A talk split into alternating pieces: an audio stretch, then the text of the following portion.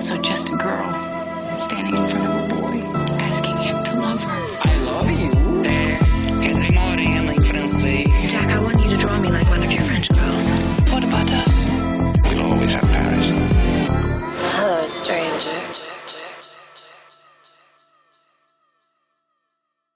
Olá pessoal, tudo bem com vocês? Eu sou o Thiago Maia e eu tô aqui com eles. Tô aqui com o Diego, tô aqui com o Francisco, tô aqui com o João Vitor. E também está com o Gabriel Carvalho entrando de penetra nesse episódio durante o processo de pós-produção dele, porque eu assisti Licorice Pizza depois da gravação desse Supercuts e eu tenho coisas a falar sobre o filme e eu não poderia deixar de passar a oportunidade. Então, ao fim do, da conversa, do debate, eu vou dar as minhas considerações sobre o filme do Paul Thomas Anderson. Tudo bem, pessoal? Dá um alô aí pros nossos ouvintes. Ah, alô.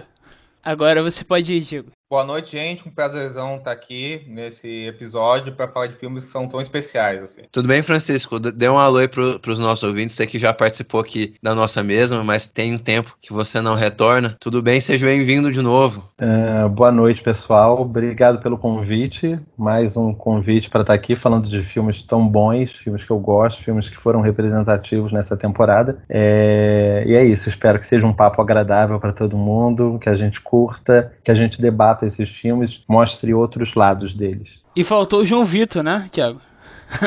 tô fingindo aqui que eu tô participando do episódio. Oi, boa noite, Thiago. Obrigado novamente pelo convite. Boa noite, Diego. Boa noite, Francisco. Olá, os ouvintes. Realmente, eu acho que eu também tem um tempo que eu não venho. Acho que o último foi o Duna, né? Então já vai fazer três meses, talvez quatro. E é um prazer vir falar desses filmes, ainda mais do, do primeiro, que é um dos que eu mais estava ansioso, com certeza. Fico muito feliz pela lembrança, João. Bom, é, Paul Thomas Anderson, esse diretor americano, é, eu posso dizer que é muito querido por mim, eu, eu suponho. É, todos os convidados gostem também. É, veio com Licorice Pizza, que estreou ali ano passado nos Estados Unidos e acabou de estrear aí nos cinemas brasileiros, né? Eu acho que sempre quando tem um filme desse perfil, rola aquela ansiedade. O filme vai chegar, o filme não vai chegar. Aqui mesmo em Goiânia, falando aqui por a gente, né? O, o Licorice Pizza, ele estreou em uma sala só, ele num, num shopping aqui, no maior shopping daqui, só que num horário também. Então, assim, ele, ele passou muito perto de não chegar em Goiânia, passou perto de ser mais um é, Crônica Francesa que eu não vi até hoje, porque não estreou aqui. É, mas eu acho que é, queria perguntar para vocês, assim, se vocês gostam do cinema é, do PTA, vocês costumam defender os filmes dele, qual é a relação de vocês aí com o diretor? Assim, é, pessoalmente eu acho que ele é um dos melhores diretores, né, não, não só americanos, dos últimos 30 anos. Eu acho que tudo que ele fez, no mínimo eu gostei muito. Eu acho que realmente todos os filmes dele.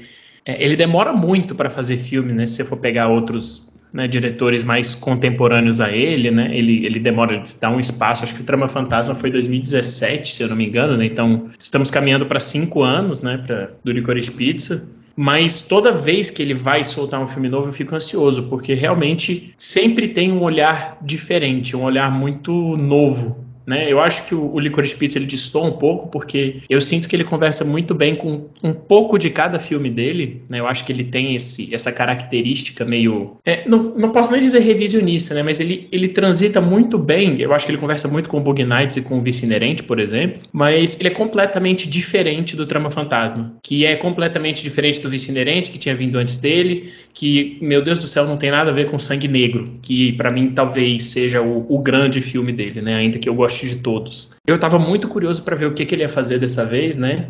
E, e, eu saí muito feliz, muito feliz mesmo. Eu acho que é um filme que está crescendo, né? Eu infelizmente só consegui ver ontem, né? Mas de ontem para hoje eu acho que o filme já cresceu, eu já gosto mais dele agora. E eu sempre vou defendê-lo. Acho que qualquer coisa que ele fizer eu já tenho a, a, predisposição a gostar. Mas eu saí muito feliz do Licorice Pizza, muito mesmo. É engraçado porque o Thiago, quando eu conheci ele, um dos nossos assuntos foi o Paul Thomas Anderson, né? A nossa afeição de nós dois pelo PTA, né? O PTA na minha no começo de cinefilia, ele já foi o meu diretor favorito assim, da vida, assim, ele já foi, ele já teve essa época. Porque Magnolia foi um dos primeiros filmes que eu vi nessa fase de ser cinéfilo e tal. Depois eu vi Sangue Negro, e são filmes que me impactaram muito. Assim. Depois eu fui correr de ver, de ver os outros os filmes deles, eu, e a maioria eu amei, ou então gostei muito, assim. Eu comecei a acompanhar os filmes dele enquanto eles estavam saindo, na época do Mestre pra frente. Então aí eu vi Vice Inerente, Vice Inerente que é um filme que muita gente fala mal, eu adoro, assim, acho injustiçado. O Tema Fantasma é um filme que quando eu vi, eu fiquei encantado. É meu, é filme favorito dele, assim, por uma relação muito pessoal que eu tenho, porque eu acho que ele atinge um, meio que um auge no cinema dele, meu ver, do tema fantasma, de sutileza e de intenções. Meu pitch é engraçado, porque hoje em dia ele, ele não é um dos meus, ele não é o meu diretor favorito mais, assim, porque eu fui conhecer outros diretores. Mas ele é um diretor que eu amo demais, assim, eu adoro ele. Acho que pra mim todos os filmes dele são de excelentes para ótimos, assim, são filmes que significam muito para mim. E, e, e, é curioso o jeito que ele consegue imergir mundos e personagens diferentes, assim, e falar de, de temáticas, assim, de temáticas psicológicas e de, e de relações humanas pelos personagens, com essa traje comédia que ele faz muitas vezes de modos diferentes, como o João Vitor falou, mas sempre falando de questões que são muito caras para ele. E pegando todas essas influências que ele tem de cinema e criando um estilo próprio, que eu acho que ele, que ele conseguiu criar. E eu acho que ele consolida isso do Sangue Negro, e do Sangue Negro para frente ele vai cada filme mais lapidando isso, mostrando novas formas disso, assim, tomando as forças do que ele já tinha feito nos primeiros filmes dele. Então, é um diretor que eu gosto muito, que eu defendo, e é, um, e é uma paixão de, de adolescência, eu diria, assim. Uma paixão de adolescência que continua forte assim e continua afetuosa. É, eu, ao contrário de vocês, eu acho, não tem um filme que eu não acho menos do que extraordinário. eu sou suspeito porque ele é uma. Tipo, mas a culpa é dele. A culpa não é minha, a culpa é dele. Tipo, quem mandou fazer só filme bom. Como eu sou um, o, o mais velho aqui do grupo, eu sou... essas coisas vão ficando mais graves com, a, com o passar dos anos, mas a, a, eu acho que hoje ainda é meio que não é tão estranho você falar que você viu Bug Nights no cinema no lançamento. em algum momento isso vai ser. É... mas eu vi todos. Todos os Eu só não vi o Jogada de Risco porque não passou no cinema no Brasil. Todos os outros foram sessões de cinema e desde Sangue Negro para cá pessoas como crítico. O Sangue Negro foi o primeiro filme dele que eu escrevi como como crítico profissional. De lá, de lá pra cá, eu acho que o único que eu não escrevi é exatamente o Licorice Pizza.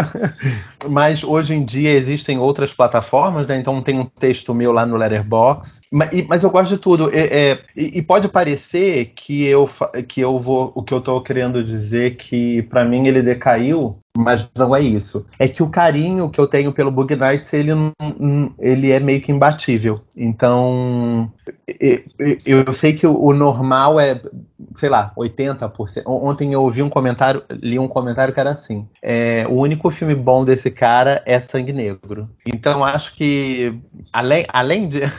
independente disso ser um absurdo ser dito, eu acho que é, deixa bem claro como que Sangue Negro talvez esteja nesse lugar onde A Pele que Habito e o Match Point estão para outros cineastas, entendeu? Então é isso, Sangue Negro é um filme, tipo, as pessoas não gostam de Embriagado de Amor, mas gostam de Sangue Negro. Pessoas não gostam de Vice Inerente, mas gostam de Sangue Sangue Negro é uma unanimidade. Eu conheço pessoas, inclusive, que acham que Sangue Negro era melhor que o Antes Fracos Não Tem Vez, que era ele que tinha que ter ganho o Oscar daquele ano. Eu não sou tão assim, não.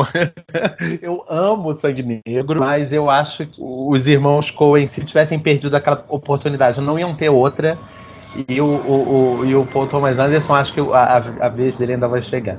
E, e ver o Licorice Pizza, comigo, que tenho tanto carinho com o Bug Nights, ver o Licorice Pizza é ainda mais especial, porque é o que o João falou. Eu acho que talvez seja o filme dele que mais pareça com o Bug Nights. Pela ambientação, pelos lugares, pelo, pelo, pelo cenário mesmo mas ao mesmo tempo é um filme é, é, um filme que tem muita coisa em comum com Bug Nights, ao mesmo tempo ele é doce como Bug Nights. Não que não seja doce, eu acho que tem uma doçura ali no Bug Nights também. Aquelas pessoas se gostam de verdade. Mas eu acho que é mais, é mais focal, tá aí. Eu acho que o, o, o Licorice ele é um filme mais focal, enquanto o Bug Nights ele é mais coral, obviamente. É engraçado, vocês falaram muito bem, assim, para apresentar o diretor, né? É, o, o, que eu diria, eu queria contar de um, de um amigo meu que na quinta-feira, quando o filme estreou, é, eu e Larissa fomos, fomos ver o filme na sexta, né? Então a gente não pôde ver com ele na quinta, né? Mas ele, tipo, ele saiu do cinema, tipo, umas 11h30, 11h40, assim, da noite. Ele mandando, tipo, oh, não queria te dar expectativa, mas assim, puta merda, que filme, não sei o quê.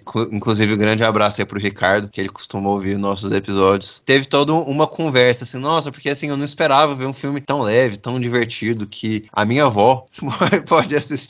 É, e eu, eu entendo o que ele falou, mas eu também, eu retruquei dizendo um pouco, pô, é, ele é um diretor que tem um senso de humor legal, assim, ele tem um senso de humor apurado, tipo, eu penso, eu penso em algumas das grandes cenas dele, assim, são cenas engraçadíssimas, né? E mesmo, e mesmo numa cena, tipo, tem, tem cenas que tem um pouco de Tipo, uma comédia acidental, né? Tipo a cena lá do, do, do Daniel Day-Lewis no Sangue Negro, que ele fala, ah, vou beber seu milkshake, né?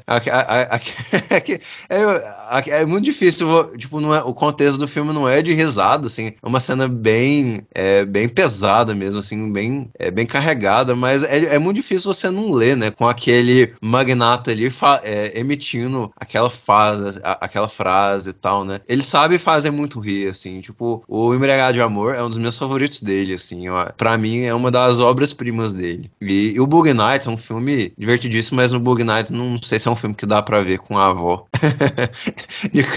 Diferente do que meu, meu amigo recomendou, né? E, tipo, a, a cena do, do, do a, o grande clímax de Magnolia também tem algo engraçado, assim, como ele, ele vai chegando nesses momentos, nesses momentos chaves com o filme e tal. Tipo, a cena do, do Aspargos em, em Trama Fantasma, né? E aqui eu acho que se eu tivesse que resumir assim o, o, Trama Fantasma, ele é meio que embriagado de amor, misturado com Bug Nights, misturado com o Vice Inerente. Para mim tem muito do, do Vice Inerente, assim, como ele lê a Los Angeles daquele período. Tem até uma, uma semelhança estética, assim, no, no, no que se refere, é, é, lógico, é o mesmo período, a mesma cidade. E é isso, eu acho que eu vou ler a sinopse aqui pra gente entrar em mais detalhes do Licorice Pizza, porque senão a gente fica falando dos outros filmes, né?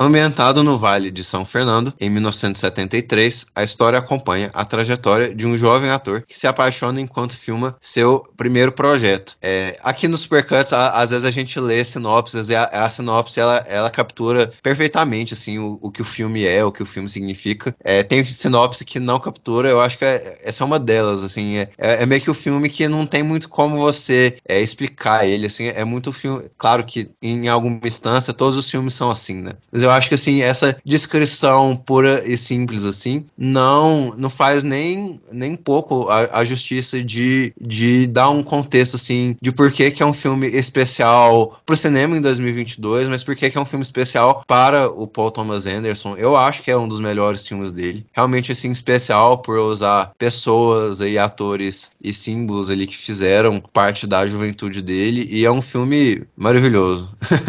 Pois é, Thiago, né? Você até comentou né, do, da questão do vice inerente, como se parece, e eu acho que muito até da forma como ele transita pelas ruas, pela forma como ele filma as pessoas indo, né? Aqui as pessoas correm muito, né? Tem um significado forte, né? Lá tem muito do Doc passeando pela cidade e tudo, mas ainda dentro dessa dessa lógica de como ele conversa com os outros filmes, a participação do Bradley Cooper para mim imediatamente me falou Bug Nights, né? A, a cena famosa do, do Philip Seymour Hoffman, né? Que de repente entra um elemento de, de insanidade no, no, meio do filme que a gente não, não tinha visto até aquele momento naquele nível. E isso da sinopse é porque eu sinto que o Licorice Pizza é uma espécie de... Ele é um aglomerado de diferentes contos que envolvem muitos, muitos personagens Só que, claro, conectado pela Alana e pelo Gary, né? Os dois personagens, né, que compõem os, os protagonistas do filme, né? Isso, eu acho que é o que torna tão, tão interessante, porque é como ele utiliza desses cenários completamente diferentes, essas coisas que aparentemente não têm conexão nenhuma, como um colchão d'água com o, o, personagem do, do Bradley Cooper, que agora me foge o nome, indo atrás de gasolina porque tá tendo crise do petróleo e não sei o que. E essas coisas John aparentemente. Perfeito, John Peters. E como tudo isso vai se conectando para criar de fato aquela época.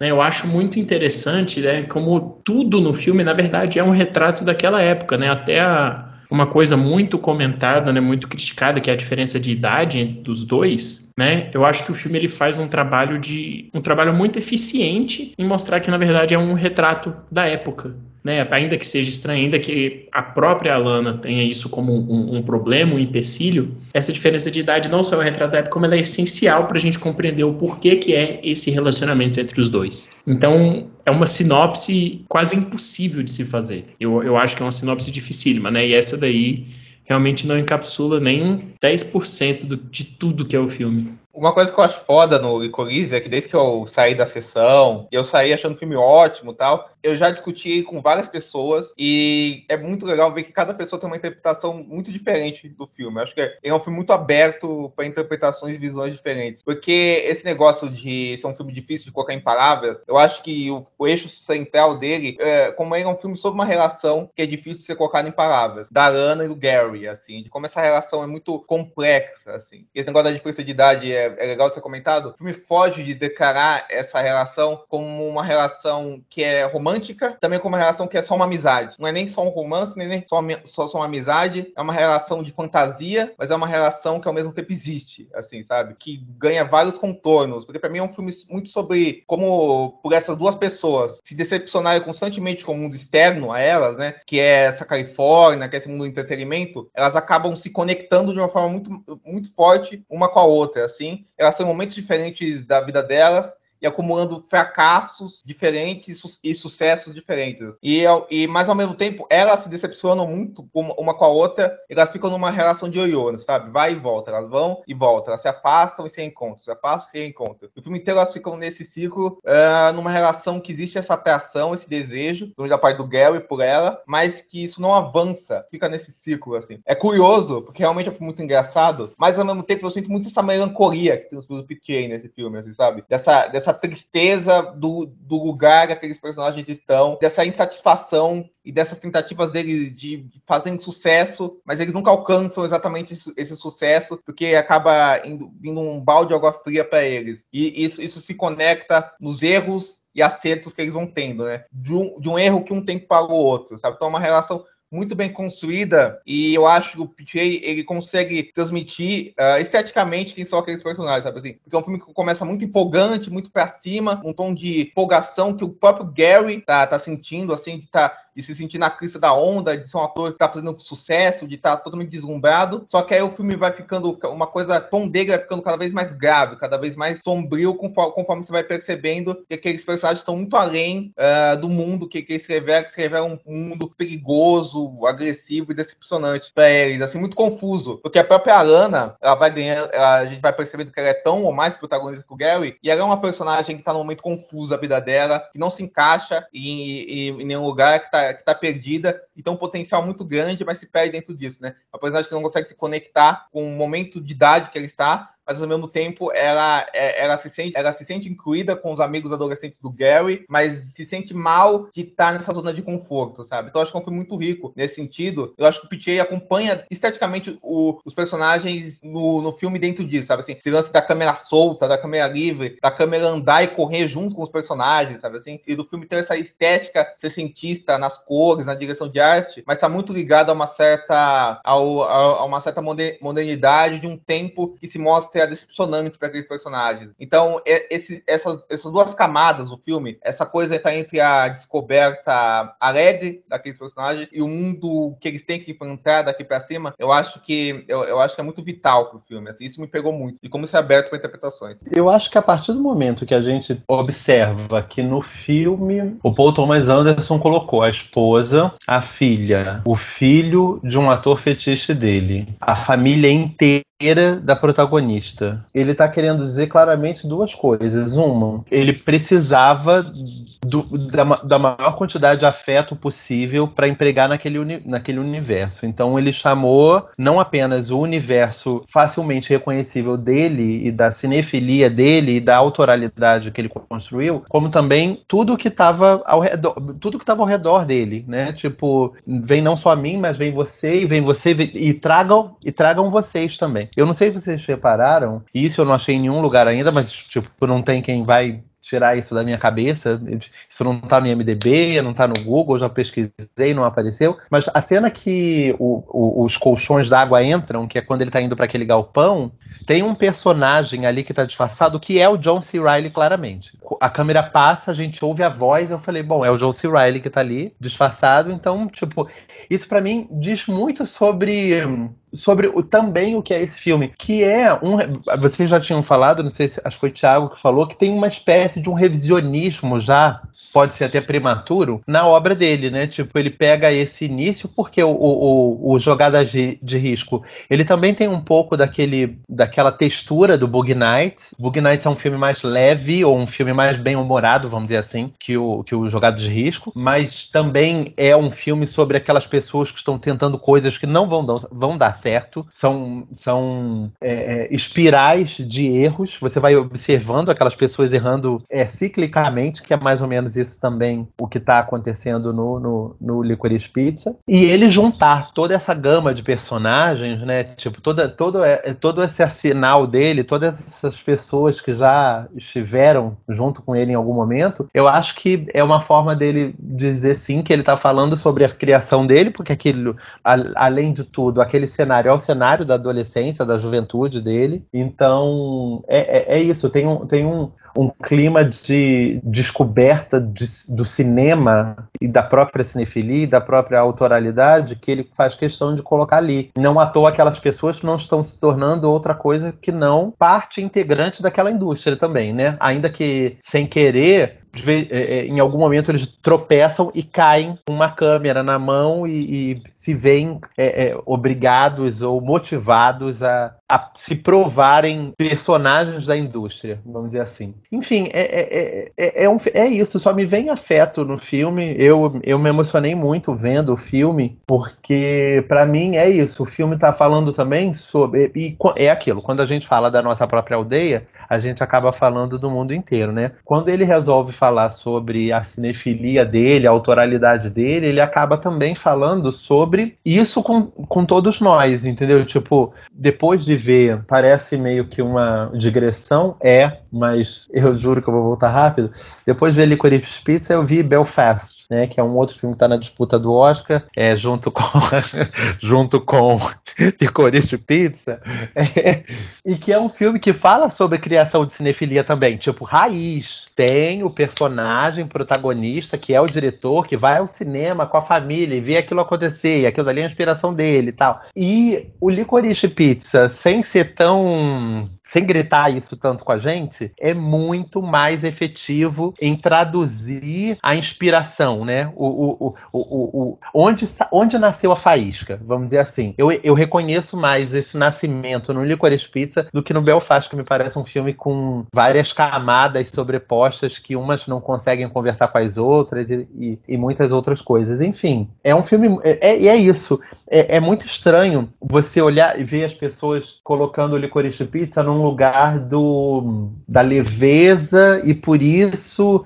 o filme não tem como ser comparado com Sangue Negro e com Mestre, porque são filmes austeros e são filmes seríssimos. Quando eu acho que esse filme não fica nada a dever para nenhum desses filmes, porque esse negócio, primeiro que esse negócio de que a comédia é menor, não tá com nada, nunca esteve com nada. Segundo que, para mim, claramente ele tá falando sobre coisas muito sérias ali. Ainda que a gente eventualmente ria muito, se divirta, que o Bradley Cooper seja uma figura bizarra, que ele depois apareça andando por trás da lana e aquilo simplesmente já seja engraçado por si só. É, é, isso, acho que tem muita verdade ali. Tipo, ele, ele consegue empregar muito do que a gente imagina que tenha sido a adolescência nos anos 70 para aquelas pessoas e para aquele Paul Thomas Anderson, vamos dizer assim. Tem, tem uma coisa, Francisco, que você falou que eu achei assim fantástica, porque essa questão do afeto da, do começo da semente da cinefilia realmente está muito no filme. E além dessa questão de, de ter o do Paul Thomas Anderson juntar no filme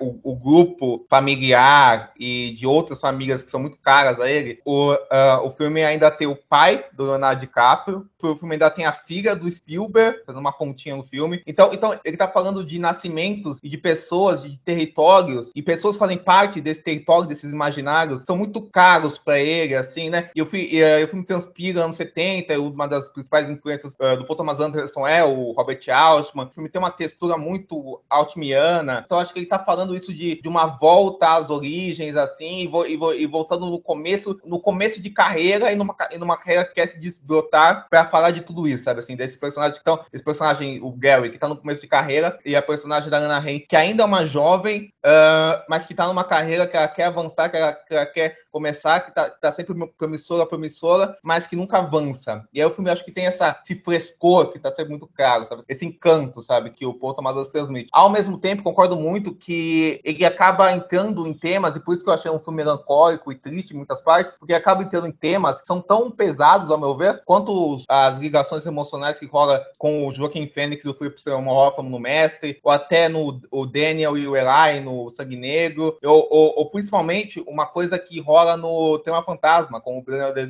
e a Vicky Kriegs, que é estar tá numa relação, que eu falei, numa, numa relação que você tem um afeto claro entre aquelas duas pessoas que se compreendem, mas é uma relação que também é, acaba sendo muito. tem coisas muito negativas, né? O filme não, o filme não nega que aquelas duas pessoas podem ser problemáticas uma para a outra e que, a, que, a, que, que aquela relação uh, é uma relação muito torta em várias maneiras, como, como acontece na obra do Paul Thomas Anderson, né? Ele fala desde o começo, desde do, do ele fala dessas relações tóxicas entre os personagens dele, e relações que não negam esse afeto. Então, então eu acho isso muito interessante do filme, assim, como ele acessa esses dois tons específicos, sabe, do encanto, mas de ainda, mas ainda tá indo de uma camada de uma densidade dramática, sem ser esse negócio altero, muito grande no, no, cinema dele, assim, momentos que realmente choca, assim, sabe? Porque uma coisa que eu acho interessante é que os personagens que a personagem da Ana Hand se relaciona, fica do Gary, uh, o personagem do, do Champagne, aí depois, aí depois eles acabam encontrando o personagem do, do Bradley Cooper, o próprio Gary tem a personagem lá que é a Lucy Ball genérica, todos eles são personagens muito agressivos com ele, são personagens que decepcionam eles, assim, são personagens inseridos dentro do show business, né? Mas é um show business muito agressivo, que decepciona, que é, tu, que é tudo um negócio mesmo. Aí você tem a transposição do mundo das artes com o negócio do colchão de águas, que eles estão tentando empreender, não sei o quê. Então tudo é um show, tudo, tudo, tudo é negócio também. E tudo tem essa agressividade, essa coisa que assusta eles, sabe? Assim, esses, essas figuras também agressivas que, que deixam a menina cair da moto e foda-se. E aí se quase se mata essas figuras que assustam eles, assim. E até quando a personagem da Lana, ela acha que ela vai, vai acender e vai se sentir confortável com o personagem lá do, uh, do, do Benny Safadi, que é, que, é, que é outro isso também, é um cineasta, fazendo o papel do vereador dentro de um filme, tem tudo isso, sabe? Quando ela pensa que, é, que, ela, que ela vai se acender com isso, ela, ela percebe que aquele cara não é quem ela achava que, que era, sabe? Assim, ainda, e vem de novo esse negócio da decepção, esse negócio. Então, acho que um, que um filme está inserido nisso, sabe? De como eles são como eles são peças nessa máquina de Hollywood e, e de encantos, de decepções, e como é, eles mesmos se, se, encantam um com o outro, mas e, até, ne, até neles mesmos existe esse ruído constante. Ah, eu queria completar uma coisa que você falou, é porque você fala sobre o medo que essas pessoas elas estão inseridas em, em, em contextos onde outros personagens são muito manipuladores, muito tóxicos. E o Paul Thomas Anderson, ele é, bom, isso no Bug Nights acontece muito também. Ele é mestre em construir, em construir desacontecimentos, né?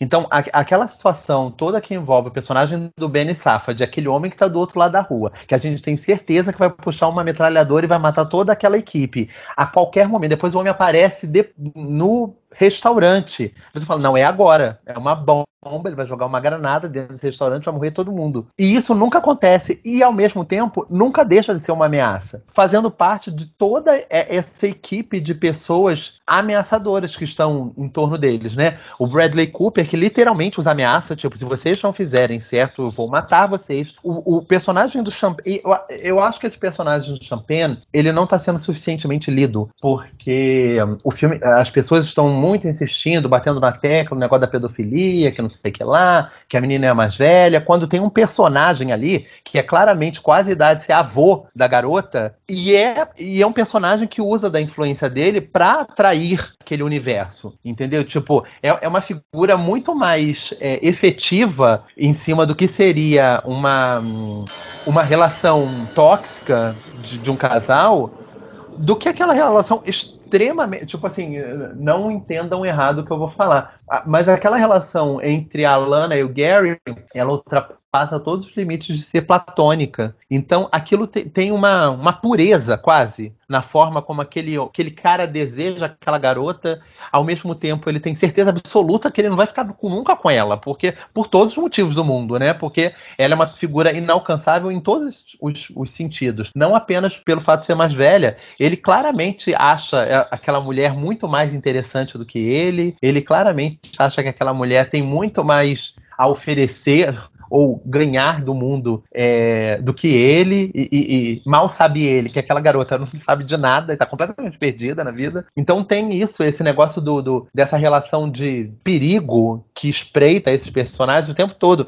Em, é, em contrapartida, a, a, prisão dele, em determinado momento, ele é preso por um motivo que ninguém nunca sabe direito qual é. Tem, tem um medo correndo ali ao, ao redor deles que não e que em nenhum momento é, afeta a leveza com que eles, com que eles encaram a, a, a, aquelas, aquela gama de possibilidades que se apresentam para eles. Eu acho que a, palavra perfeita, Francisco, você usou, que é verdade. Né? É, e o Diego até desenvolveu mais, mas que é isso, ele não está olhando para essa adolescência dos anos 70 apenas como olha que coisa maravilhosa, né?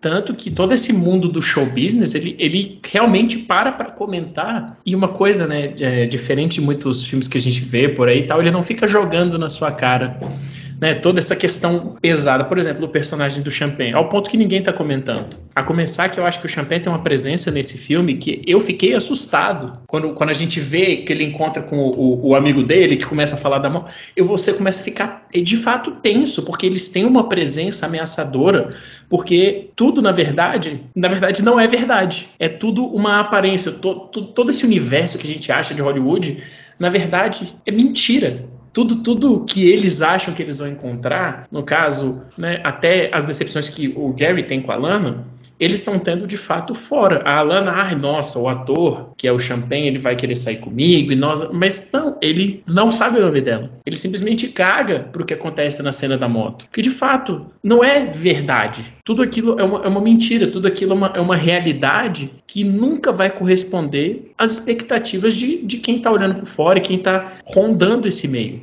Tanto que todos os personagens que eles interagem, como você falou, é sempre uma decepção, é sempre algo diferente. Até quando parece que está tudo bem, que a Lana vai né, trabalhar com o BNSFD na questão da, da política e o nunca é de fato aquela imagem projetada. Né? É, é como se fosse de fato um, um, um submundo, como se essas pessoas nunca, nunca fossem elas mesmas na frente dos outros. Né? Tem tudo um, um, caráter até de, de encenação. E logo quem mostra esse lado mais verdadeiro são as pessoas que não são interpretadas por atores profissionais. O Gary, interpretado pelo filho do Philip Seymour Hoffman, né, o Cooper, que está né, tá começando agora. A Alana, que não é atriz, a família toda dela. Né, a verdade vem justamente daqueles que não estão nos enganando como atores. Então, eu acho que o. o pô, até arrepiei aqui, eu não tinha feito essa conexão, né, mas o, o cara é tão bom, tão genial, que até no casting ele já comenta tudo isso, né? Ele constrói um filme que conversa de fato com o cinema no geral, com a nostalgia, com o cinema dele e funciona. Eu acho que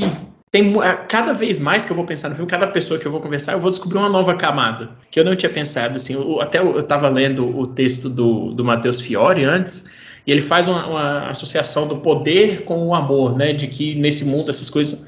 E eu não tinha parado para pensar nisso, mas eu falei, faz sentido. Tudo que vocês falaram, algumas coisas eu tinha tido uma ideia parecida, mas mesmo sendo ideias completamente diferentes, na verdade tudo faz sentido. É um filme muito rico.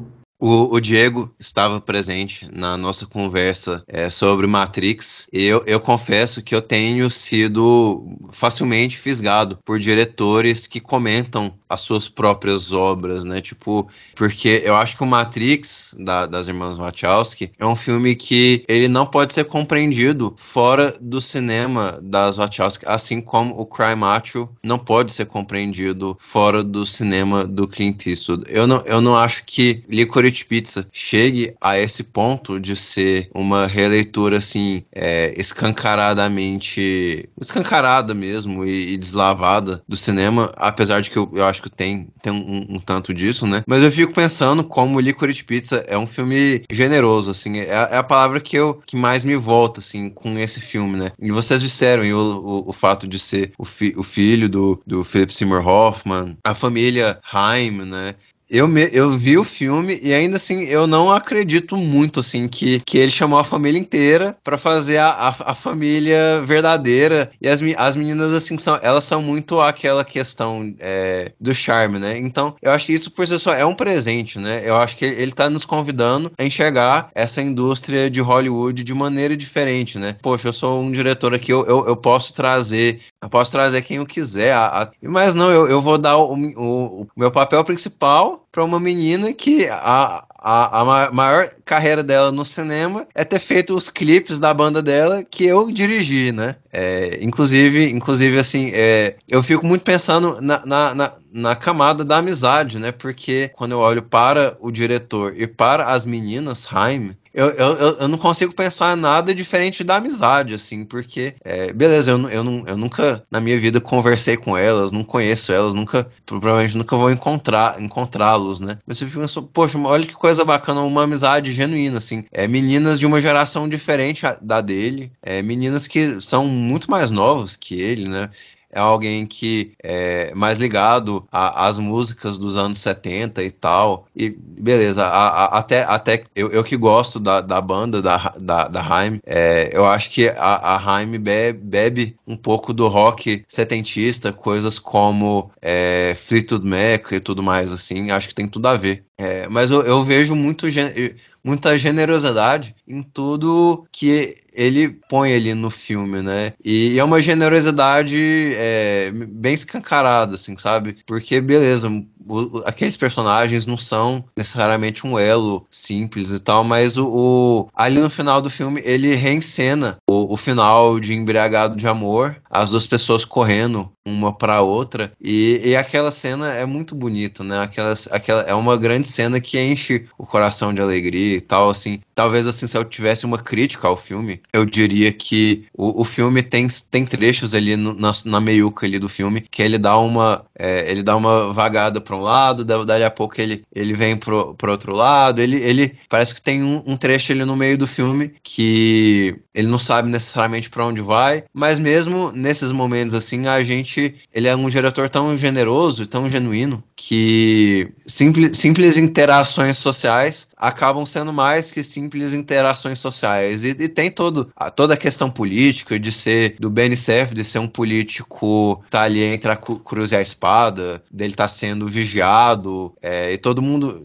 o filme não explicita, mas todo mundo sabe o porquê que ele tá sendo vigiado, porquê que ele tá sendo espiado, né? Isso aí é, é, é bem claro, né? Então o filme tem do romance, tem muito do romance, tem muito da amizade, tem muito da, da juventude, mas o filme também tem é, essas questões sérias, né? De, de ser um Estados Unidos em decadência, uma Hollywood em declínio, de ser um, um país ali que, que, que faz fila para abastecer a gasolina, a guerra no Vietnã, fim do governo Nixon. É, acho que tem tanta coisa que, que o filme põe pra gente que o filme é tudo isso. É sobre a amizade, mas também é sobre a, a, a parte mais sombria da sociedade dos anos 70 naquele momento também, né? Eu acho, Thiago, você falou sobre essa coisa da parte mais sombria e o João Vitor falou sobre esse negócio dos dois serem esses egos verdadeiros do filme, de fato eles são, mas ao mesmo tempo que eu gosto que o Pichei mostra mostra, e tem toda essa, essa polêmica aí da diferença de idade deles, e é, eu acho engraçado existir essa polêmica, porque o Pitier, ele não se furta de comentar isso dentro do filme, apesar, apesar, apesar do próprio filme ser um filme dos anos 70, enfim, o que era, o que era normal nos 70 diferente do que é normal hoje, não é normal, mas mais aceitável nos 70, melhor dizendo, aí o, o, o, e o filme discute isso, mas o filme está sempre é, evidenciando que aquela relação tem algo de esquisito naquilo, tem algo de indefinido, tem algo de desconfortável, mas também tem essa, esse elo mais forte que une os dois. Tanto é que o filme sempre vai nessa onda do que pode ser, né? O desejo daquilo virar um romance,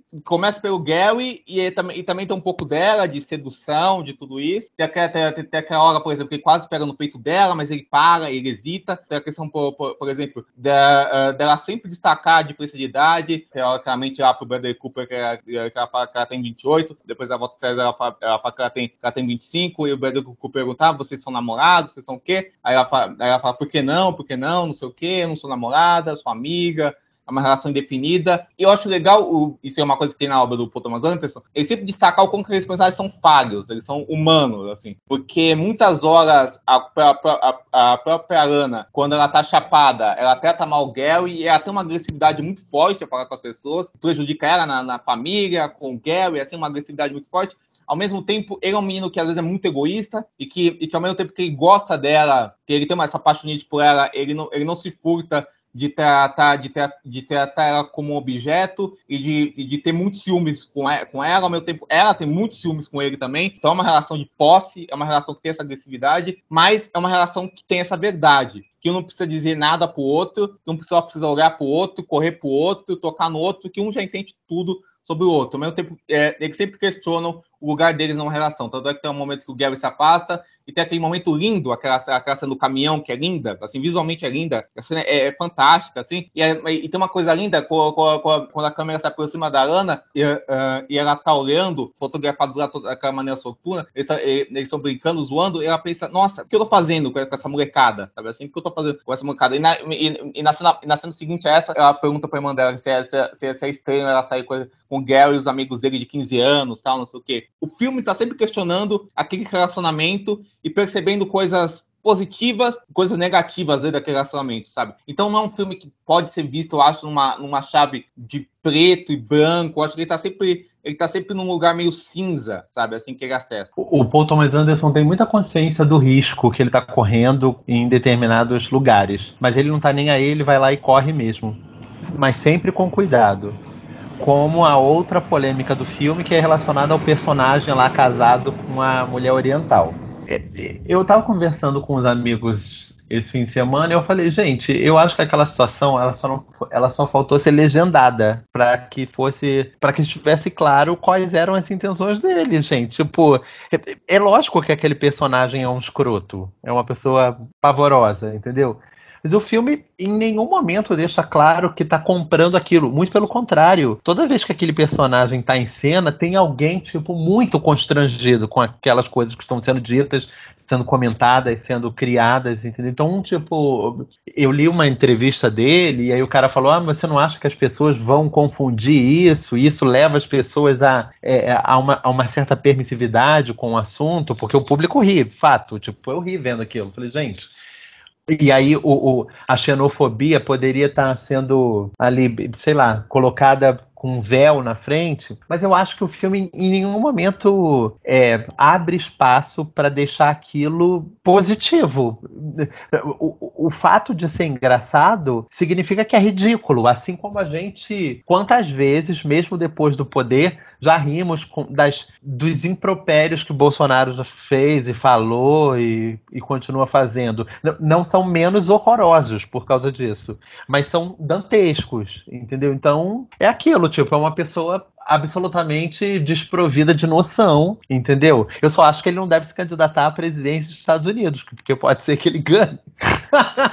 Mas, enfim, tirando isso, eu acho que é, é, isso. Aquela pessoa é negativa, é mostrada como negativa, e a relação sei lá, eu não sei se posso chamar aquilo como de, de, alguma palavra feia, de alguma palavra ruim, a relação do, do, do, Gary com a Lana. Porque é, é, é o que é o que o Diego falou mesmo, tipo, aquilo em nenhum aquilo a todo momento é enfatizado. Se, se, alguém fizesse uma sinopse, uma sinopse ruim, falando tipo, ah, é a história de um rapaz mais novo apaixonado por uma mulher mais nova, eu acho que cabia mais do que essa sinopse que o Thiago leu, porque isso é, é faz parte da narrativa do filme. Em todo momento, tipo, até quando eles não estão mais juntos, aquela cena que eles se reencontram no restaurante, cada um com um novo par, aquilo dali fica muito claro do tipo, será que a gente está no nosso lugar certo, estando com outras pessoas? Ou será, do que, que a gente está fugindo? Quando a gente está aqui com outras pessoas, nesse lugar que é, entre aspas, o nosso lugar. Então, acho que é muito estranho colocar um atestado de, de, pedofilia nesse filme, quando o filme, sei lá, não tem nada a ver com Lolita do Nabokov, por exemplo.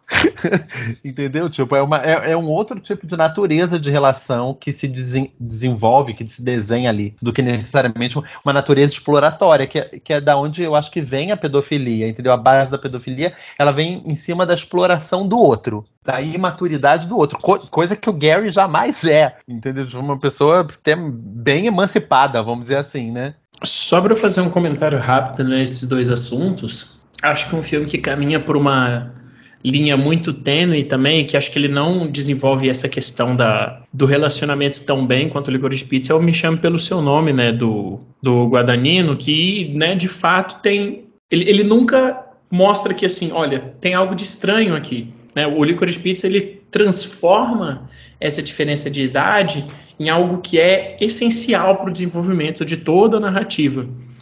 A outra coisa é que as pessoas hoje em dia elas não estão elas, elas veem uma coisa acontecendo num filme, numa série, elas acham que necessariamente o realizador está endossando aquilo. Eu acho que não, não param para olhar que muitas vezes, quando você retrata um comportamento escroto ou alguma coisa do tipo assim, é justamente para você gerar uma reflexão do quanto aquilo está errado. É, não necessariamente o filme precisa ficar gritando, oh, olha isso aqui, olha, nossa, isso está errado. Ele pode fazer esse comentário de uma forma mais sutil, que eu acho que é justamente o, o cara casado com a japonesa, né? E né, eu acho que não é necessário que ele berre e urre aos sete ventos que aquilo está errado, porque para mim fica muito claro, mas ele faz isso de uma forma sutil. Vamos lá, é, João Vitor, que nota você daria para Licorice Pizza? Pois é, Thiago, então. É, antigamente eu ligava muito para nota. Hoje em dia é literalmente só para eu botar no Letterbox mesmo. E eu saí do filme falando assim: ah, eu gostei, é, é muito bom e tal, vou dar umas quatro estrelas e tal. Só que a cada momento, mas eu gosto, né? E como eu sou daqueles cara meio chato que não gosta de ficar dando cinco estrelas, né? Mas que provavelmente esse filme se torne um, um cinco estrelas, talvez daqui a um tempo, quando revê-lo, eu vou ficar no 4,5 mesmo. Então, Thiago, como você sabe, né? Sou muito fã do PTA. Eu gostei muito do Licorice Pizza. Adorei ele, assim. Foi um filme que eu fiquei. Assim, teve. Tem momentos no filme, momentos dele, que eu acho geniais mesmo, assim. Das melhores coisas que o Paul já fez na vida. Aquela cena no. O pessoal já tá falando, né? A cena do restaurante, que a câmera se aproxima da Ana Ren, ela tá entre uma discussão do, do, do vereador e a outra pessoa que, que, que tá no restaurante, a câmera vai entre eles, assim, sabe? E aí você vai vendo ela e era presa naquela discussão, acho aquele momento assim incrível, sabe? Assim, essa menina aí, ela não tá no Oscar, enfim, diz muito sobre o Oscar, mas assim, cara, uh, eu achei um filme sensacional mesmo, assim, gostei muito, fiquei muito preso, concordo com o que você falou, Thiago, teve horas do filme que entre o Bradley Cooper e o e, e, e o, e o Ben Sapadin tá de vez em quando, ele, eu tava, sempre gostei muito do filme, sempre gostando muito do filme. Ele tava me perdendo um pouquinho, assim, tá, sabe assim. Aí tem, aí tem um momento que, que, acontece um negócio na cena do Bradley Cooper, que tem um negócio lá da gasolina, que eu fico, uau, uau, nossa. Mas aí é um momento assim, outro, e eu, mas eu gosto muito do filme, assim, é um filme que me pegou muito, eu achei que tem muita genialidade, eu acho que ele tem coisas muito especiais, e acontece isso que o João Vitor falou. Eu saí do cinema adorando o filme, quanto mais eu penso, mais eu gosto, mas eu vejo coisas muito ricas no filme, coisas para se pensar, para se discutir. Eu acho um filme riquíssimo para se discutir, porque ele dá várias interpretações diferentes. Eu conversei sobre o final do filme, a cena final, e teve, teve interpretações diferentes sobre o que está acontecendo na cena final do filme, de várias pessoas, assim, coisas extremas, inclusive, do que está acontecendo ali. Então eu gosto muito, e, difer e diferente do João Vitor, eu sou uma pessoa que dá fácil 5, assim, isso é irritante, eu dou fácil 5, assim, pros filmes, assim. Mas eu vou dar 4,5 pro Igor de Pizza, pra mim não tá no nível de um tema fantástico Fantasma, do Sangue Negro, é, de um Bug Nights, até de um Embriagado de Amor. Mas não nada que diminua o Licorice Pizza. É um filmaço, e é um filme que todo mundo tem que ver, uma experiência, assim, narrativa e visual riquíssima. Eu também, eu tô contigo, Diego. Eu, eu dei ali meu, meu 4,5. É,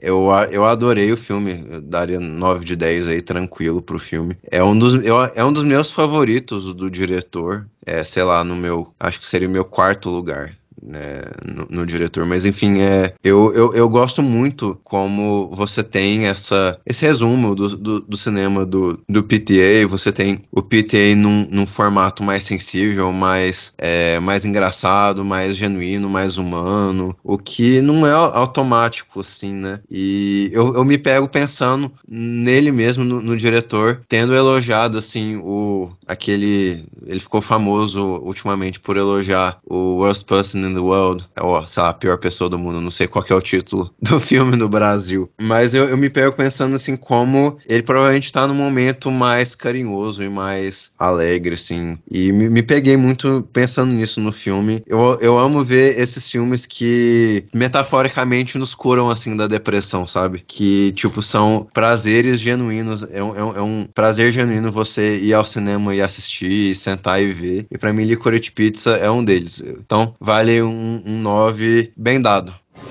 Ai, então vamos lá. Já que todo mundo deu notas baixas, eu, eu que tô, eu sou da tribo também da galera que dá 5 e que não tá nem aí pra hora do Brasil, porque eu acho que o 5 ele tem que ser dado mesmo. Ele não, tipo, não é uma nota impossível. Eu vou dar 5. Eu entendo que vocês falaram sobre esses entremeios, é, onde, os, onde o filme parece que. Não é que se perde, porque se perde, sei lá, tipo, tantos filmes se perdem, sei lá, Duna se perde, não é, não é o caso. É onde o filme parece que começa a olhar para um outro lado. Só que essas costuras, elas são tão bem feitas, quando você tá, tipo assim, assim, nossa, para que lugar é esse que o Paul Thomas Anderson tá indo? Aí ele te mostra o lugar para onde ele tá indo. Ah, tá, entendeu? Então eu acho que ele sempre tá piscando o olho, parece que o negócio vai ficar, vai degringolar e não degringola. Então, por esse motivo, eu acho que dele ir criando essas camadas, camadas e camadas e, e nunca conseguir sair do trilho de verdade, só parece que tá indo sair do trilho, é que eu dou os cinco. Porque além de, além de tudo que a gente já falou, né? Tipo, o filme é um filme tão rico, tão cheio de, de possibilidades, enfim, é, é isso aí. Fico, fico, é, é, fico satisfeito, tranquilo de dar o meu sim, sem hesitação. Tá bom, acho que chegou a minha hora de falar um pouquinho sobre o Licorice Pizza. Depois de todo esse papo gostoso com o Chico, o Diego, o Thiago e o João.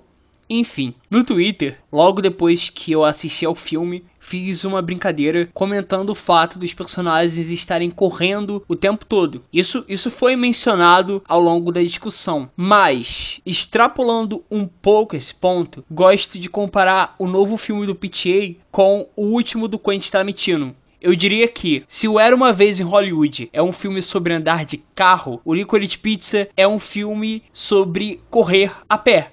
Porque quando você está andando de carro, você simplesmente está seguindo um fluxo. Ver o Brad Pitt dirigindo é vê-lo em um estado de calmaria, de tranquilidade, porque a noção que o Tarantino tem sobre aquele universo, aquela Los Angeles que também está presente em Licorice Pizza, é a noção do conto de fadas. Como todos sabem, o Tarantino ele vai refazer a história e vai impedir a Sharon Tate de morrer. Então, tem toda uma ideia de destino pré-determinado refeito, sem obstáculo, em que você não precisa acelerar, você só precisa manter o ritmo no pedal, enquanto o espectador está no banco de passageiro acompanhando tudo aquilo. A Sharon Tate mesmo, a personagem da Margot Robbie no filme, ela não precisa fazer nada para sobreviver. Não é nenhuma personagem ativa. Já Licorice Pizza, ele é literalmente o filme anti-carro, no sentido tanto da contextualização da crise de petróleo em que a cidade para porque não tem como abastecer os automóveis. Tem também a cena em que o Gary destrói o veículo do John Pérez. Tem a própria Alana caindo da moto do personagem do Champagne, enquanto Gary corre em sua direção. E tem, é claro, a cena do caminhão dando ré Porque o filme do PTA,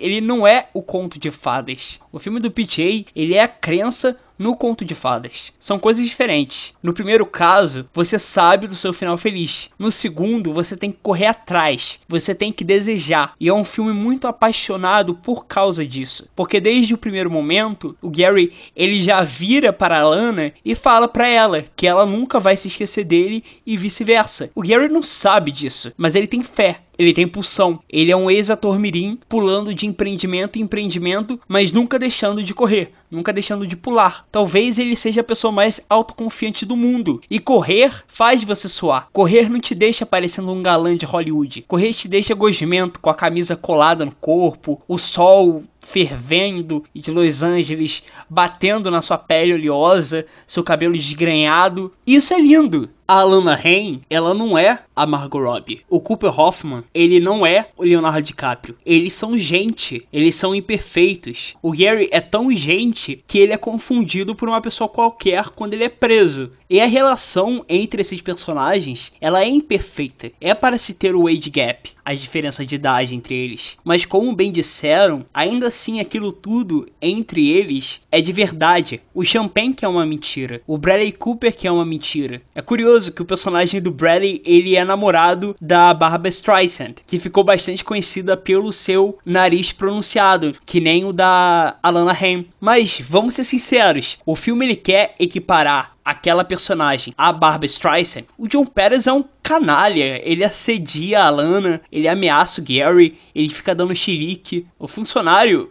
do personagem depois reclama que a Julie Andrews era difícil. Então a Lana ela não vai ser a namoradinha de estrela de Hollywood, porque o que é o Champagne falando para ela que ela lembra Grace Kelly? O que diabos tem de Grace Kelly na Alana Haim? Nada. E até o Gary está passando por uma fase de despertencimento com o cinema. Ele tá grande demais, não é mais um ator mirim, mas ele é um guerreiro ainda assim, indo de bico em bico, acreditando até mesmo no próprio cinema que o abandonou de certa forma. Ele acredita na Lana como uma estrela. E não é joguinho, não é negócio para ele. É tão real que o Gary fica incomodado com ela consentindo fazer topless. Se ele quisesse explorar a personagem, para que perder a oportunidade? A Alana vai perder papéis negando fazer nudez. Ponto. Fora todo o jogo do PTA com espelhos. A imagem refletida no espelho é a imagem inalcançável, né? Você nunca vai ultrapassar nela. E aí você tem a Alana entregando espelhos no começo do filme, e aí você tem o abraço deles depois da prisão refletido pela janela, e aí você tem toda a cena do jantar é um filme inteiro pautado em continuamente romper com essas imagens, em começar com aquela cena deles dois no telefone sem trocar uma palavra e lutar contra elas, chegar no essencial, no objeto, não na imagem. É uma guerra do PTA contra a própria noção de cinema, desse mundo de imagens, desse mundo de ilusões, desse mundo falso. Por isso é uma cena gigantesca a que a personagem da Harriet Samson Harris, impecável, chama a Lana de guerreira. Ir pra guerra em LA é isso, deixar de tirar foto de adolescente de 15 anos para se perder completamente em uns cinco negócios diferentes sair do estático, literalmente da fotografia, para a correria, para o cinema. É falar com a maior pureza do mundo que aquela é a mulher que você vai se casar. É anunciar com a maior pureza do mundo que aquela é a sua esposa, mesmo ela não sendo. É viver e deixar morrer. E terminar o filme, para variar, correndo.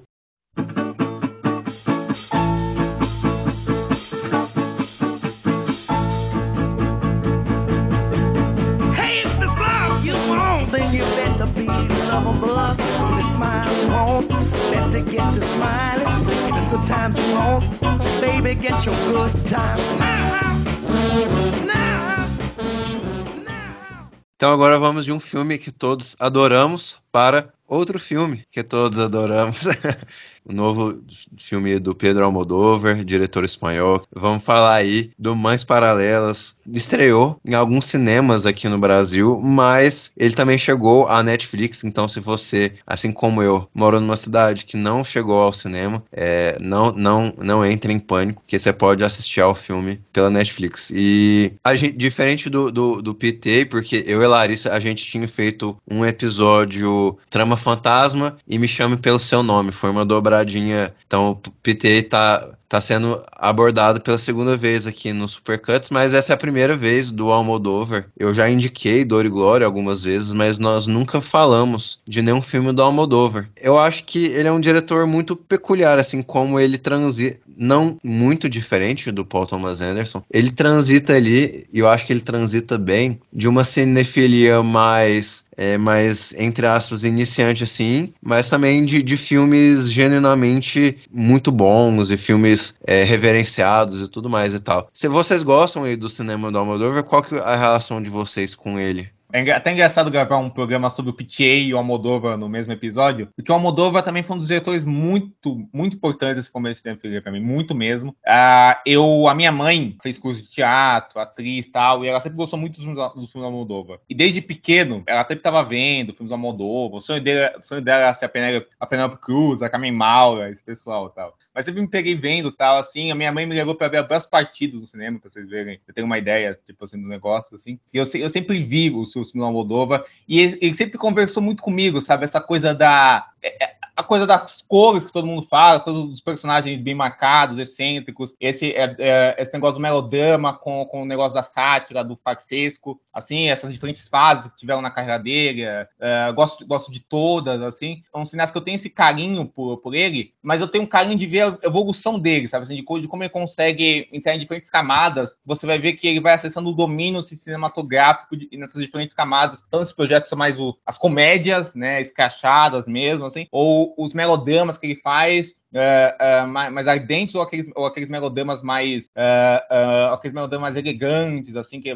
que, que, ele também fez numa época, assim. Essa época também, como ele fala de sexualidade, de sensualidade, uso dele dos atores, assim, de, eu amo diretores que têm uma, uma espécie de, de trupe, como o PTI tem, como o PTA tem, é uma, uma panelinha, eu acho isso fantástico, né? você reconhecendo as pessoas em diferentes filmes, e acho que ele é um diretor que conseguiu fazer obras-primas, assim, para mim tudo sobre minha mãe é uma obra-prima, para mim o o Pai com Ela, o Carne Trêmula, Vou Ver, Eu Amo de Paixão. E aí eu acho, eu acho que, ao meu ver, gente, acho que a gente vai comentar um pouco isso, antes do Dog Glória, eu acho que ele estava numa fase que ele estava indo no piloto automático, ao meu ver, assim, uma fase meio aquém da carreira dele. Eu acho que o Dog Glória, que é um filme que eu amei, foi um dos favoritos do 2019, eu acho que deu uma levantada na carreira dele, e que eu sinto agora com o Mads Parelas, que ele reencontra certas questões da carreira dele, assim, de, de melodrama e de, de falar dele mesmo, e de retomar essa questão feminina da maternidade aqui no Mães Paralelas. Ele sempre foi um diretor muito maduro, né? A, a, fase dos anos 2000 dele é muito madura, do final dos 90 para começo dos anos 2000 é muito madura. Mas eu acho que é um amadurecimento diferente, sabe? Assim, que, que vem com a idade, que vem, é, que vem com os filmes que, que ele já realizou, e que eu acho que é uma fase que consegue mostrar o, o que, que, é, que eu acho que é muito interessante a no, novas coisas que ele oferece para o cinema dele. Eu acho que o Moldova é um diretor que conseguiu se reinventar, ao meu ver, sendo quem ele sempre é. Vou me destoar do restante da mesa, né? Eu não eu não tenho essa relação tão forte com o Moldova assim, né? É engraçado porque o primeiro filme que eu vi dele foi o Dor e Glória. Então ele é uma, né, um filme que dialoga com a carreira dele, com a pessoa dele, mas que eu não tinha essa bagagem e ainda assim eu acho o Dor e Glória assim, sensacional. O Antônio Bandeiras ali é, é coisa de maluco. Então, assim, eu fui vendo coisas do Almodóvar depois de ver o filme que comenta ele como cineasta. Então a minha relação dele é muito diferente, né? Eu também não sou um, um vasto conhecedor, não vi a filmografia dele inteira, mas eu, assim, é óbvio porque, é, como a gente comentou sobre o PTA, né, o, o, ele é um autor. Então, você vê um frame de um filme do Almodóvar, é, você automaticamente identifica coisas do Almodóvar. E eu adoro também essa questão que o Diego falou da, da trupe, né? no caso, acho que mais especificamente aqui da Penélope Cruz, né? já que a gente está falando mais paralelas, e de como ele usa ela de formas diferentes em cada filme, eu, eu, eu não tenho nem muito para falar de, de verdade porque eu não tenho essa conexão tão forte. Então acho que talvez seja um contraponto interessante, né, de, de não ter esse esse vínculo de, de anos acompanhando o cara. Mas o que eu vi eu gostei. Gostei muito. Eu acho que o Dor e Glória para mim é realmente brilhante. E o Mães Paralelas eu gostei muito. Eu acho que no final eu não gosto do plano final do filme. Eu acho que ele podia ter acabado logo antes, antes da, da mudança do que, do que ele está mostrando, né? Do, da, eu entendo o que ele quis fazer ali, mas eu não, eu não, amei o plano final. Mas no geral eu gostei muito. Foi um filme que me pegou, né? Na hora que, enfim, né? A gente vai, vai, vai adentrar mais, né? Mas na hora que a gente descobre o que acontece com determinada personagem ali, meu coração parou, assim. Eu, eu achei que eu fosse ter um troço. Assim, eu me senti tão chocado quanto a personagem naquele momento, né? E eu acho que ele, ele trabalha essas questões dramáticas muito bem. É, fiquei chocado aqui agora. ao saber que alguém não gostou daquele plano final. Porque, é como o Thiago falou, o filme entrou em alguns cinemas e semana passada entrou na Netflix. Então, a partir dessa semana, todo mundo está vendo umas paralelas, um filme do Almodóvar e tal. É, então, é um comentário geral. É, basicamente, devem, ter, devem estar sendo os dois filmes comentados atualmente é, na cinefilia. É isso, é Licorice Pizza e Mães Paralelas. E talvez até mais Mães Paralelas, porque tem muitas cidades que não recebeu Licorice Pizza e Mães Paralelas está na televisão de qualquer um hoje. E muita gente está desgostando do filme. Porém, todo mundo ama o plano final. Né? Tipo, todo mundo, ah, não sei o que, o plano final. Eu fui ver o filme para ver também o plano final, né? Tipo, ah, o plano final é uma das maiores coisas. Eu gosto muito, acho, acho muito impressionante. Mas ao contrário do João, e não sei se por um acaso ou não, provavelmente por um acaso, é uma outra pessoa que eu, que eu vi a filmografia inteira. O PTA vi a filmografia inteira e o Almodóvar eu vi a filmografia inteira. O primeiro filme que eu vi dele foi o Atami mesmo, que o Thiago tinha comentado antes do programa começar filme que eu vi em VHS lá no início dos anos 90 mesmo. O primeiro filme dele que eu vi no cinema foi o Carne Trêmula e de lá para e, e, do Carne Trêmula para vi todos no cinema. E é um cara que eu tenho uma ligação forte, apesar como a filmografia dele é bem maior do que a do Paul Thomas Anderson, é um cara que para mim, tipo,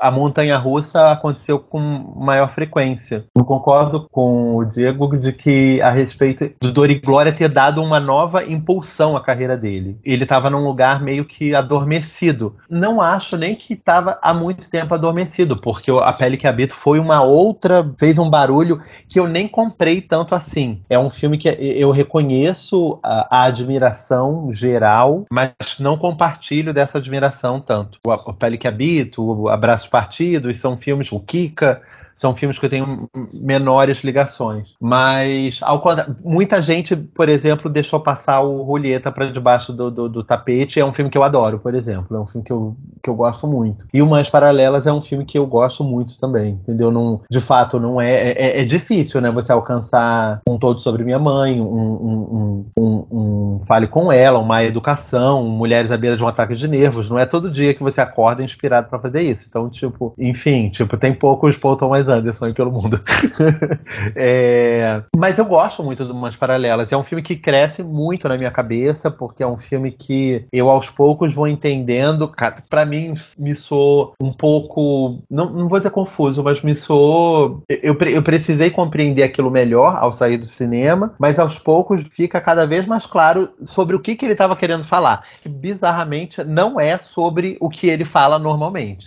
Hoje eu tive uma, um debate, entre aspas, à tarde, com um amigo falando que não, ah, eu acho que a maternidade é o mais importante do filme. Eu falo, hum, hum, hum, hum. eu acho que isso é um pano de fundo. Pela primeira vez, eu acho que o pano de fundo é o que o Almodova entende mais. Eu acho que ele está mais afim de falar sobre a Guerra Civil Espanhola. É isso aí. E, e, e a maternidade do filme é a metaforização para que a guerra fique clara, entendeu? Então, tipo, o lance da, da, das mães, tá, ele está representado na relação entre a Penélope Cruz e a, e aquela outra personagem que vai caminhando paralelamente. O fato dela querer revelar, eu, isso é uma coisa que para mim é muito forte no filme, né? Já entrando aqui no tema, o fato dela querer levar a verdade é porque aquele povo é um povo que viveu sem a verdade durante muitos anos, né? Então, ela é muito imediata. Passa um tempo, óbvio, mas ela leva a verdade logo para aquela, aquela moça porque ela é uma pessoa que viveu sem a verdade. Faz parte de um povo e de uma família fatia da história que conviveu com a mentira, conviveu com o engano, conviveu com, com o, o, soterramento das coisas, né? E que ela não vai compactuar com isso. Então ela traz a verdade, sim. Em nenhum momento, tipo, algumas pessoas vieram perguntar: ah, mas você acha, você achou que ela. Eu falei, gente, mas ia ser incoerente com a personagem se ela não abrisse aquilo, entendeu? Porque era exatamente em, é, em busca disso que ela passa o filme todo, né? Em busca da verdade. Ela quer trazer à tona as coisas que estão escondidas. Então ela revela. É, é, eu acho muito bonito da, da, da, a construção da personagem da Penélope Cruz. Tem uma, tem uma coisa, se a gente propriamente pro filme, pra discussão do filme, que o Francisco falou que eu achei interessante, essa questão da, da reação, né, ao filme, né, porque o pessoal tá vendo tal, não sei o que, eu acho que toda reação é válida. Mas uma, uma, eu reparo uma diferença na reação do filme. Eu reparo que é, quem não gosta do filme acha um filme legal, mas acha tipo um Almodóvar menor, assim, uma coisa assim. E quem gosta do filme tende a gostar muito do filme. Eu já vi, eu já vi que algumas pessoas que gostaram muito do filme tendem a ter o filme em alta conta, assim. Eu, eu percebo no mais para elas. Eu, eu admito que eu tô mais na. Eu tô muito mais no segundo grupo, porque desde que eu vi, eu fiquei um filme que me surpreendeu muito, até porque eu acho que ele tem uma grande eloquência e uma ambição. Marcelo Miranda, inclusive, fez uma comentário no Letterboxd que ele falou que o Moldova é o sucessor do Douglas Sirk, assim, sabe? E eu, ve, eu vejo, eu, eu vejo nesse filme uma, uma coisa ambiciosa, uma, uma trama meio Douglasiana mesmo, assim, sabe? Que quer falar, pra justamente chegar nesse ponto que o Francisco falou as questões políticas, sociais, com as questões pessoais dos personagens. Então, acho que é um filme muito ambicioso, muito grandiloquente, por isso acho que pode parecer que ele, é, que ele fica inchado para muita gente, que é válido, logicamente, ter, ter, essa diferença, ter essa diferença de opinião. Mas eu, mas eu consigo ver que ele consegue amarrar muito bem e passar muito bem por essa grandiloquência, isso me atrai muito, assim, sabe? Porque eu acho que a Moldova faz aqui uma espécie de, de épico dentro do que é possível no cinema dele, fazer um grande épico, assim, de relações novelescas, e de politinescas que ele se propõe.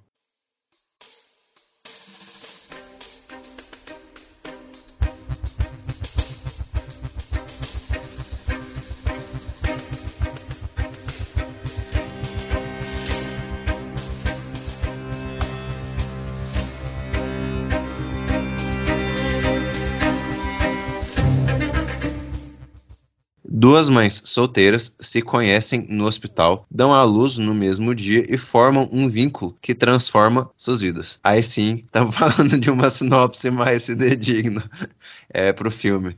É, mas eu, eu gosto muito do que você comentou, Diego. É, o que me agrada nesse Mães Paralelas é, é, esse aspecto épico da história. O fato de ele colocar uma escala maior é, na vida dessas personagens. Ele, ele amplia esses detalhes, assim, ele, ele dá importância grande. Seja a, a mãe, a mãe da, da menina, seja assim, o hospital, o contexto de onde elas foram pegas na maternidade o interesse amoroso masculino da, da Penélope Cruz, eu gosto muito como ele pega esses detalhes, ele vai ali ampliando e ampliando ele passo a passo, ele dá mais peso e, e mais é, importância para aquela história. Isso, isso me agrada bastante, assim, eu, eu acho que tem a ver com a própria proposta dele de cinema mesmo, assim, é uma proposta muito rica. Eu acho que ele, ele consegue, ele consegue concretizar muito bem. E é um filme bem Almodor, almodovoriano. sabe? É um filme mu muito, muito dele, assim, muito, muita cara dele. É quem, quem vê, viu outros filmes dele não vai se surpreender nem, nem com o estilo, nem com a temática, né? Mas eu acho que ele realmente está numa fase da carreira, é, é, de umas fases mais gostosas, assim, o, o Julieta, o Dor e Glória, esse filme, assim, é uma das fases mais criativas, né, de, de um, de um cineasta que é, acho que você pode erroneamente dizer que ele teve um certo ápice ali nos anos 90 e tal. Eu acho que ele está tendo, é, ele tá tendo uma fase tão criativa quanto essa outra fase dele, assim, são, são filmes brilhantes e filmes é, muito bonitos. Pois é, eu acho que até em termos de forma, né, assim, ó, indo pro, pro bem óbvio mesmo, né, na questão das da construção da cenografia, né? Daquele vermelhão, tudo, ele, ele tá num, num terreno bem confortável, né? Ele não, no sentido da forma, ele não foge àquilo que ele está habituado a fazer. Mas eu acho que o que o Francisco falou é, é cirúrgico, né? O tema principal do filme não é a maternidade. Tanto que aqui eu sinto que existe até um, uma desmistificação em, em partes do papel da mãe, porque tem um foco na questão da hereditariedade E é algo que ele não trabalha em outros momentos, né? Ele, ele tem um, um apreço muito maior pelo papel, pela força, pela relação de uma mãe com o filho. E aqui ele desconstrói esse elemento tão forte da carreira dele porque ele está interessado de falar do passado. Ele está interessado de contar por que, que é, isso é importante, porque aquelas pessoas nunca tiveram não tiveram desfecho do que aconteceu com suas famílias né, em relação à guerra, guerra civil espanhola. Então eu acho que realmente ele está no, no confortável dele em relação à forma, mas ao mesmo tempo ele se desafia a fugir daquilo que ele é conhecido. E, e é perfeitamente isso. Ele usa o que a gente acha que é o, sobre o que o filme é. O, o, o primeiro pôster do filme, né, que foi censurado em alguns vários lugares, é literalmente um, um mamilo com leite, né, da, da amamentação, que ele traz toda essa atenção para a questão da maternidade em si, mas não é o, o foco principal do filme. Ainda que todas as personagens aqui sejam mães, né, todo, todas as mulheres aqui, as, na verdade as as três mulheres mais fortes do filme, né, desconsiderando a amiga da Penélope Cruz, elas são mães e a gente vê muito o relacionamento de cada uma com as suas filhas, né? Mas não é o, o foco do filme, né? A, a, o, o que ele quer de verdade comentar esse fator político e, e social da, da, da, da, Guerra Civil Espanhola, isso tá, isso tá no filme desde o começo, e é um fator que parece que está no subtexto do filme, que aí vai seguindo a história do, dos desencontros, a, a, questão da maternidade, isso vai seguindo, mas a questão continua aí, e quando parece que o filme está se esquecendo disso, na verdade o tempo inteiro ele estava construindo para isso, até você ver aquilo explodir na sua cara, mas aquilo explode na sua cara porque já foi tudo construído ao, ao redor do tempo, assim. Uh, na questão de, de, como ele trata o relacionamento dessas duas mães, né, essa, essa, uh, essa questão tem uma cena muito chamativa disso, né? Que é a questão quando a Penélope Cruz vai conversar com a, com a mãe da, da outra menina e a, e, a, e, a, e a mãe da outra menina, que é atriz, ela fala que os atores são, são todos de esquerda. Aí a Penélope Cruz pergunta, mas você é de esquerda ou de direita? E a, e a, e a mãe dela fala que ela é a política, porque ela tem que agradar todo mundo. E você, e você percebe que a mina vem de uma criação de uma família burguesa e, e de tudo isso, e a, e a a Penélope Cruz chega nela e fala, ó, ó, você, você agora vai ter que entender de que lado você tá, de que lado da trincheira você, você, você vai estar. Tá. E tem uma fator muito interessante que apesar da Penélope Cruz, ela, tem, é, ela usa algumas vezes uma camiseta de o tudo será feminino, sabe assim? E aí, e aí você vai descobrindo fatores sobre o pai da menina, sobre a raça da, da menina, assim, do, do, do bebê, assim, do, do, fator disso, assim, e comentários uh, sobre isso, muitos comentários sobre, sobre essa questão de raça uh, que, que, que, que, que vão sendo colocados no filme,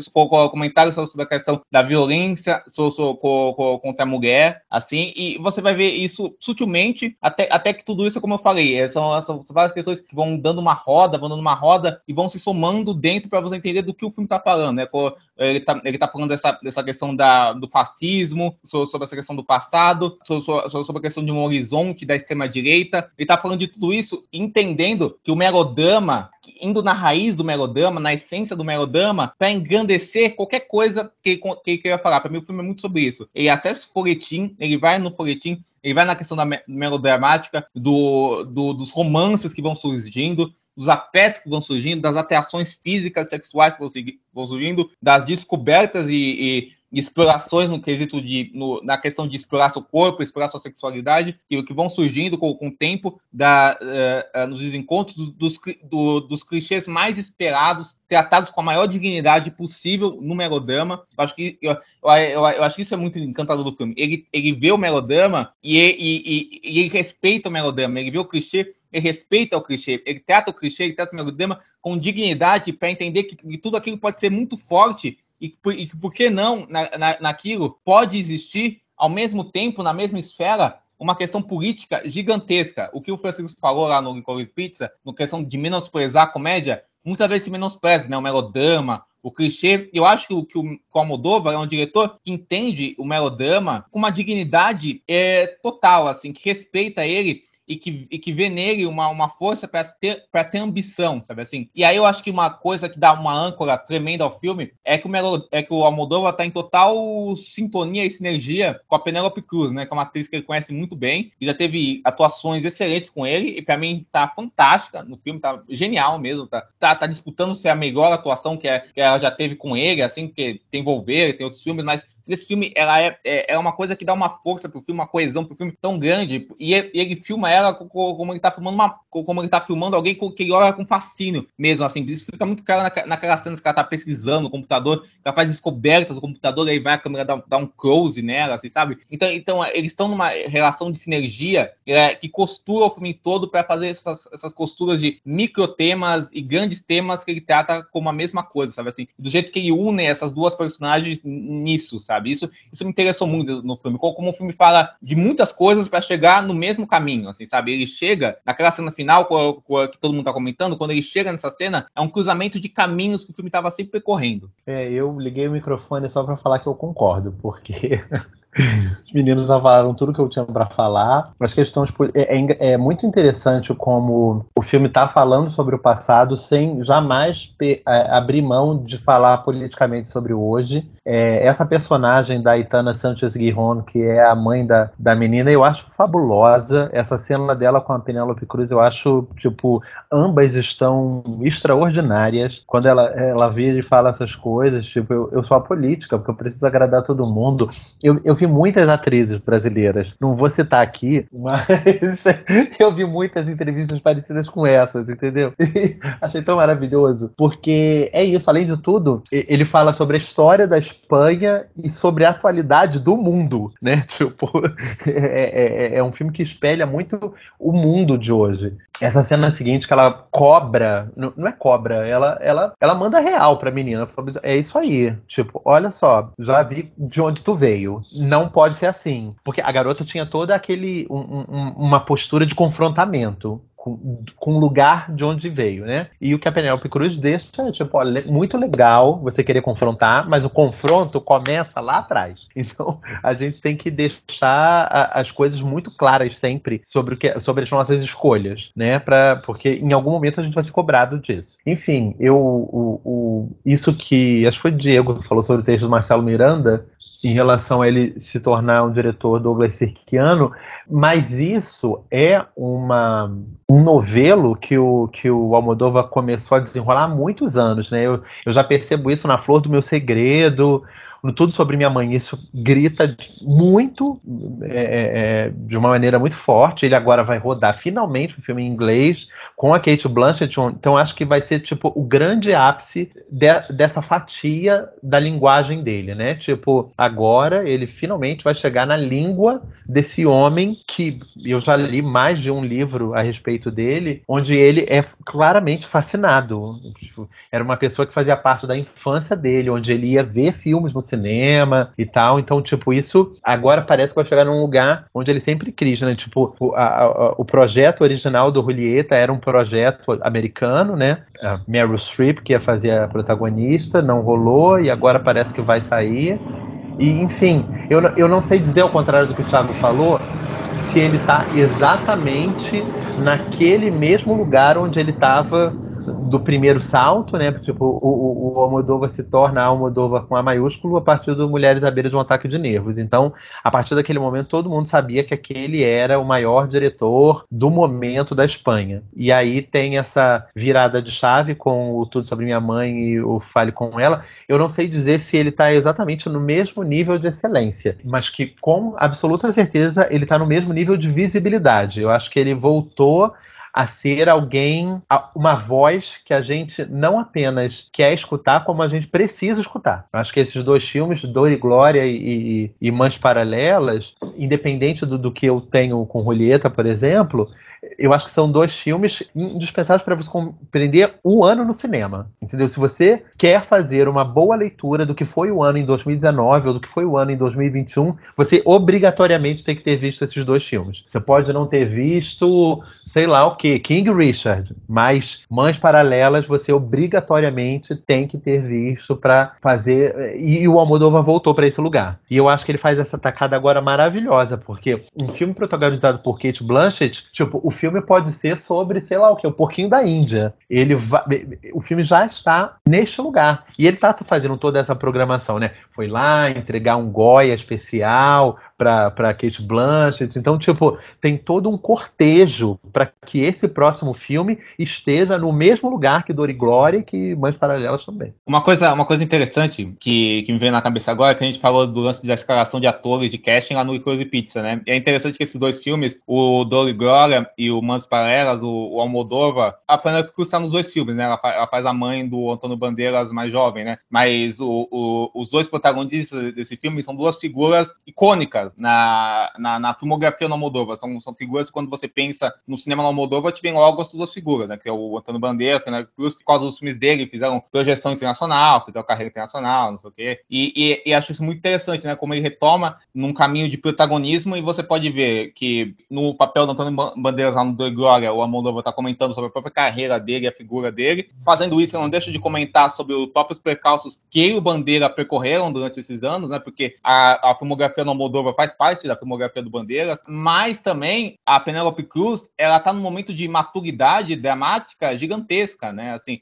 isso, isso se percebe dentro do filme, né? Sempre uma excelente atriz, uma grande atriz, mas aqui, mas aqui você vê que a, que ela, é, que ela tá nessa, nessa maturidade, assim, que, que o outro filme já fala também. Então, acho que são dois filmes que se conversam muito por conta disso. E agora, agora ele trabalhando com a Kate Blanchett, que também é uma atriz, uma atriz icônica, e também é uma atriz, quando a gente fala do melodrama, a gente pensa, sei lá, em Carol, lá com o Todd Haynes, que também referencia lá o Douglas Sirk e tal. Então, então, então é muito interessante ver com essa, é, essa, essas conversas que rolam na escalação de elenco para você perceber um elo que, que atravessa todos esses filmes. Uma coisa que eu acho interessante é que Moldova é um desses diretores, eu falo sem demérito nenhum, é, é, tipo uma questão que veio na minha cabeça, é um desses diretores que são diretores de grife, né? Que são diretores que são autores, são diretores, assim, respeitados, aclamados, mas são diretores que o pessoal lembra de nome, lembra da cara, lembra do que o filme se parece. Eu acho que isso rola com a Moldova, um filme do Almodóvar isso, isso atinge um pouco além da, de uma bolha cinéfila, sabe? Assim,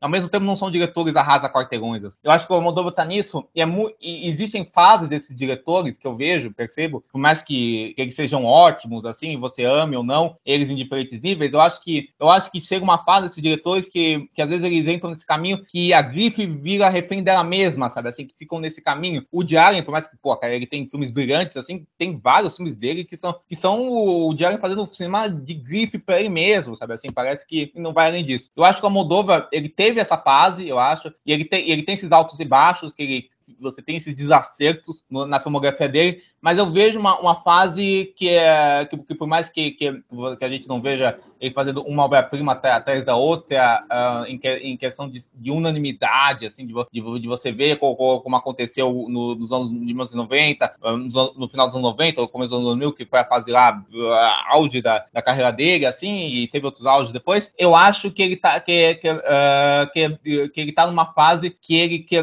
que, que ele tá sempre querendo brincar e oferecer coisas diferentes dentro de, dessa grife que ele próprio criou já, assim, sabe? E querendo. Eu, eu acho que até. Eu, eu, acho que isso que você falou, dele já ir filmar um filme em língua inglesa, já mostra muito isso, sabe? Assim, tá querendo explorar caminhos novos. Ao mesmo tempo, lidando com velhas parcerias sempre, né? Com, com, com, como nesse filme, ele trabalha novamente com o diretor de fotografia dele, que ele sempre trabalha. Ele trabalha novamente com, com o Alberto Iglesias, de novo, assim. E, e, são parceiros dele de anos, né? E, e entendem completamente o universo dele, né? A trilha do, do Márcio Paredes eu acho incrível mesmo. Essa coisa melodramática, essa coisa pesada, esse peso que a trilha transmite, eu acho, assim, majestosa mesmo. Você vê que são pessoas que entendem muito bem o trabalho dele, mas ele tá sempre querendo também se cercar e se explorar, eu acho que isso mostra uma, uma certa riqueza nessa fase dele. E assim, eu acho muito legal isso, né? Que o.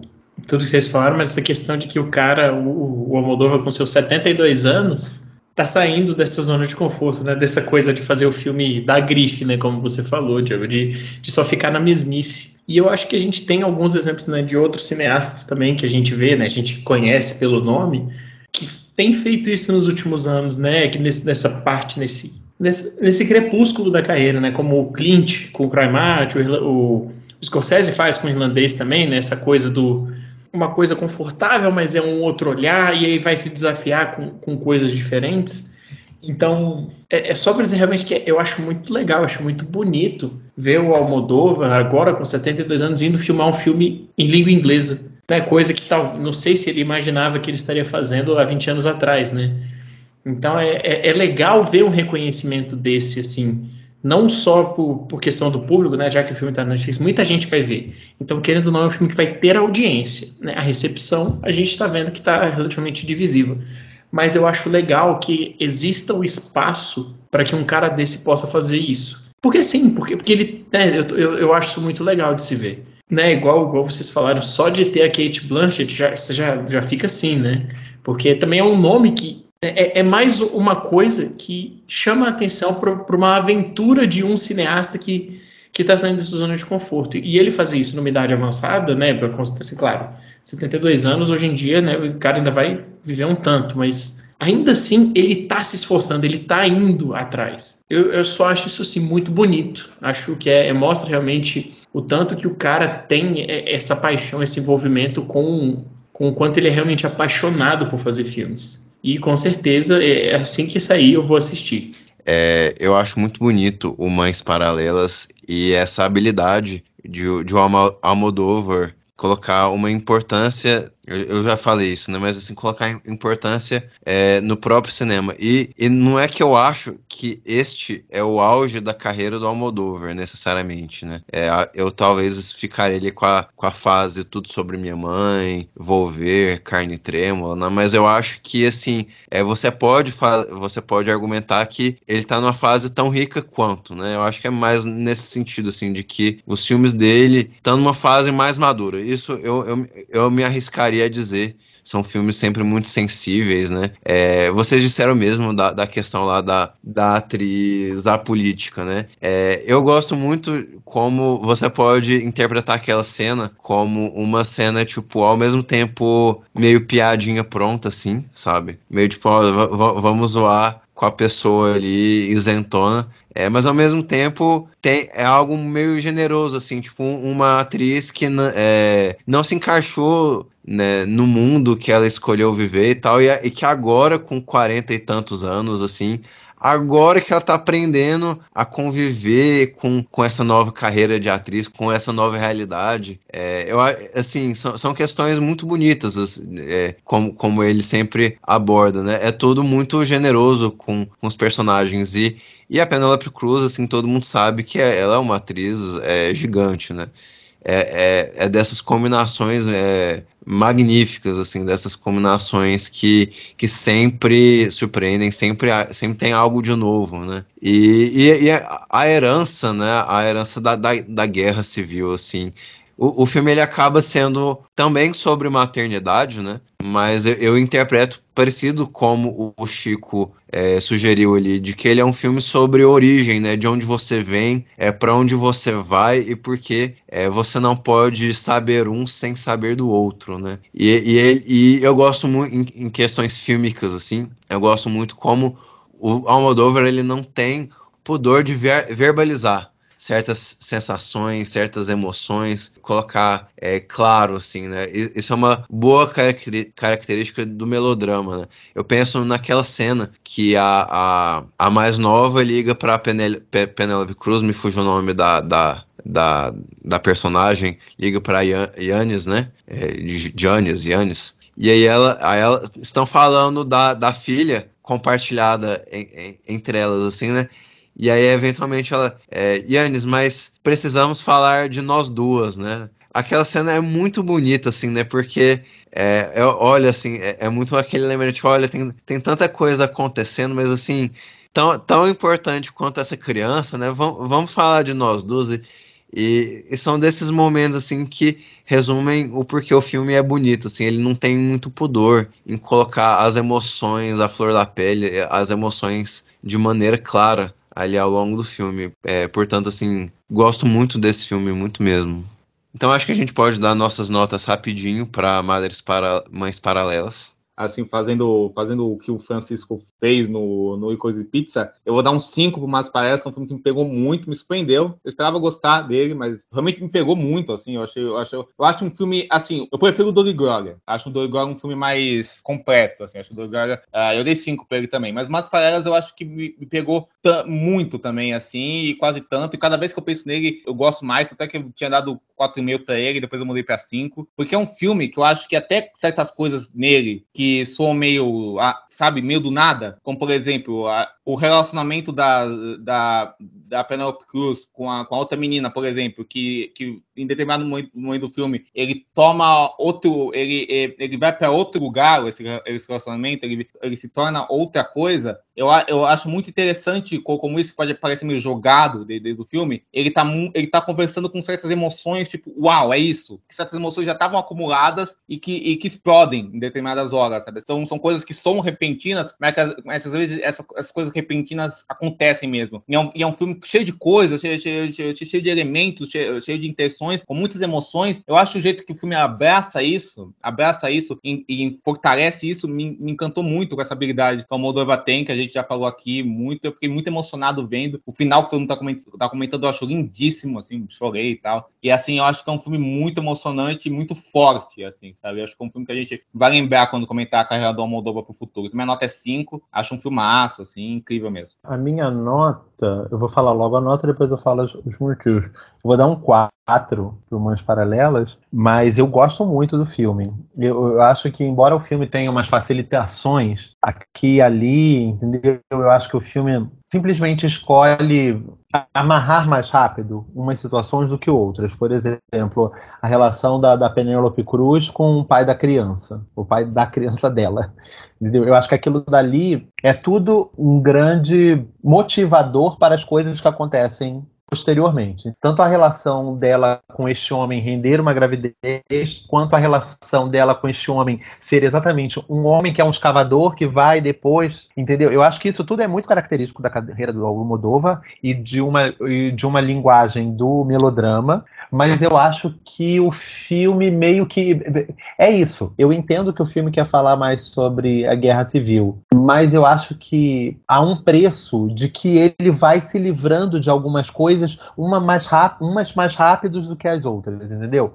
É, é quase como se ele estivesse falando, gente, mas olha só, eu não quero falar sobre isso. Eu quero falar sobre aquele outra coisa aqui. Então isso aqui tem uma importância menor, tá? E eu acho que isso aqui e ali fica muito evidente. Mas é um belíssimo filme. Acho que é um filme que, bom, Penélope tá incrível. O elenco do Almodóvar geralmente é um elenco muito bom. A gente falou, falou de um monte de gente, não falou da Rossi De Palma. Eu acho que é uma pessoa que tem que ser sempre comentada quando a gente fala de Almodóvar. E é uma pessoa que, infelizmente, não tem feito mais, sei lá, nos anos 80, ela, acho que ela fez todos, nos anos 90, eu acho que ela fez quase todos, e foi sumindo. Agora ela voltou, uma personagem. Tá aí, essa é uma personagem que eu também acho que tinha que ter um, um desenvolvimento maior, mais delicado, mais bem cuidado, entendeu? Tipo, é um personagem que não é uma personagem gratuita, afinal, foi dada para uma atriz que é uma atriz que é um fetiche dele. Tipo, com, com, toda a parceria dele com a Cecília Roth, com a Carmen Maura, com a Penélope, com o Antônio Bandeiras, eu acho que a Ross De Palma é uma atriz mais fetiche.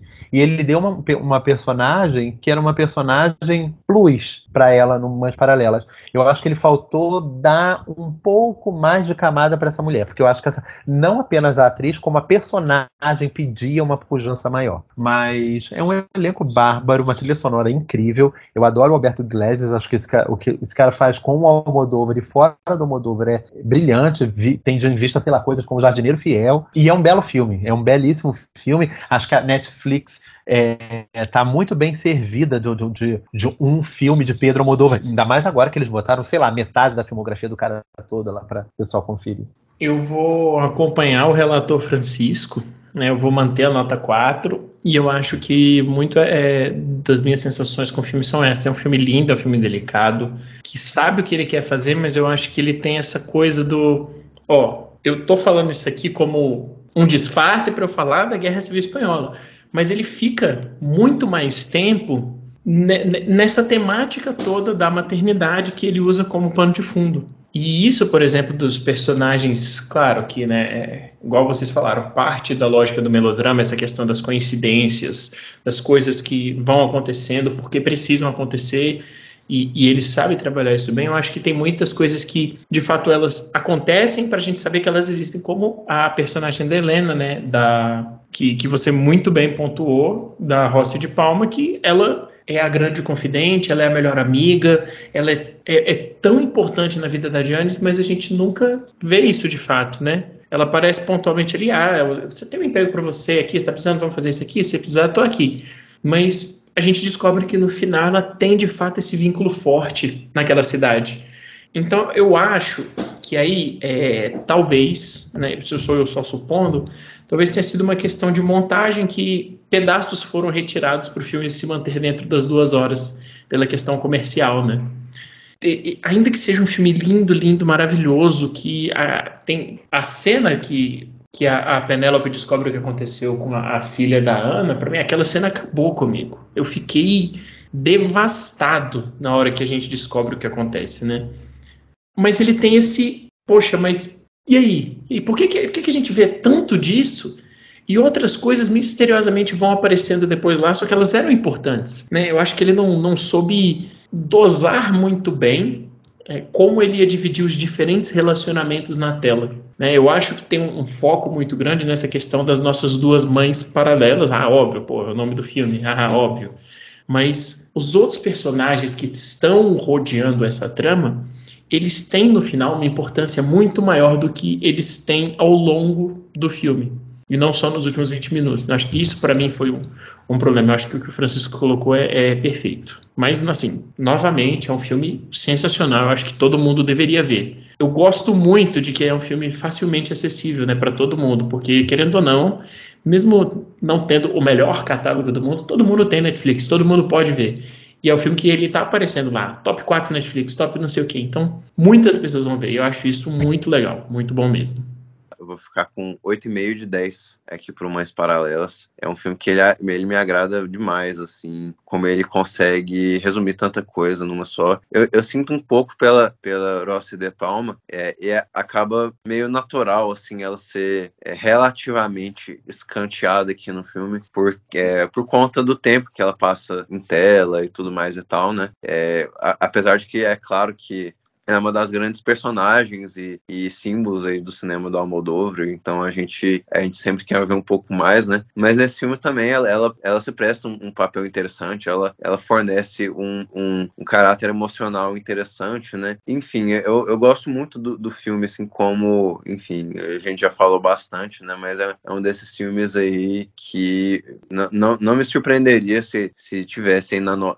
nas nossas listas aí de fim de ano, né? Então vamos... É, é, vamos para as nossas indicações.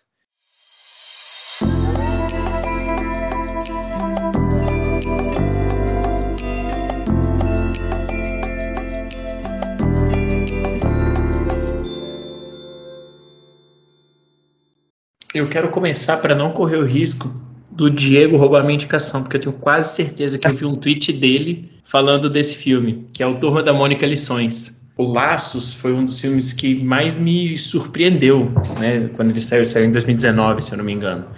É, e Turma da Mônica, acho que como algumas gerações é uma coisa tão importante, né, na, na nossa formação de, de, de infância, né, de aprender a ler. E eu acho que, para além da nostalgia, o Turma da Mônica Lições é um filme sensacional. Óbvio que querendo ou não, tem, é muito legal ver eh, os personagens que você via no quadrinho, na tela, né? Tem, tem essa questão da memória afetiva. E o filme faz questão de chamar atenção para isso, né? É um filme para esses personagens ficar aparecendo, para todo mundo ficar, nossa, olha fulano ali no fundo.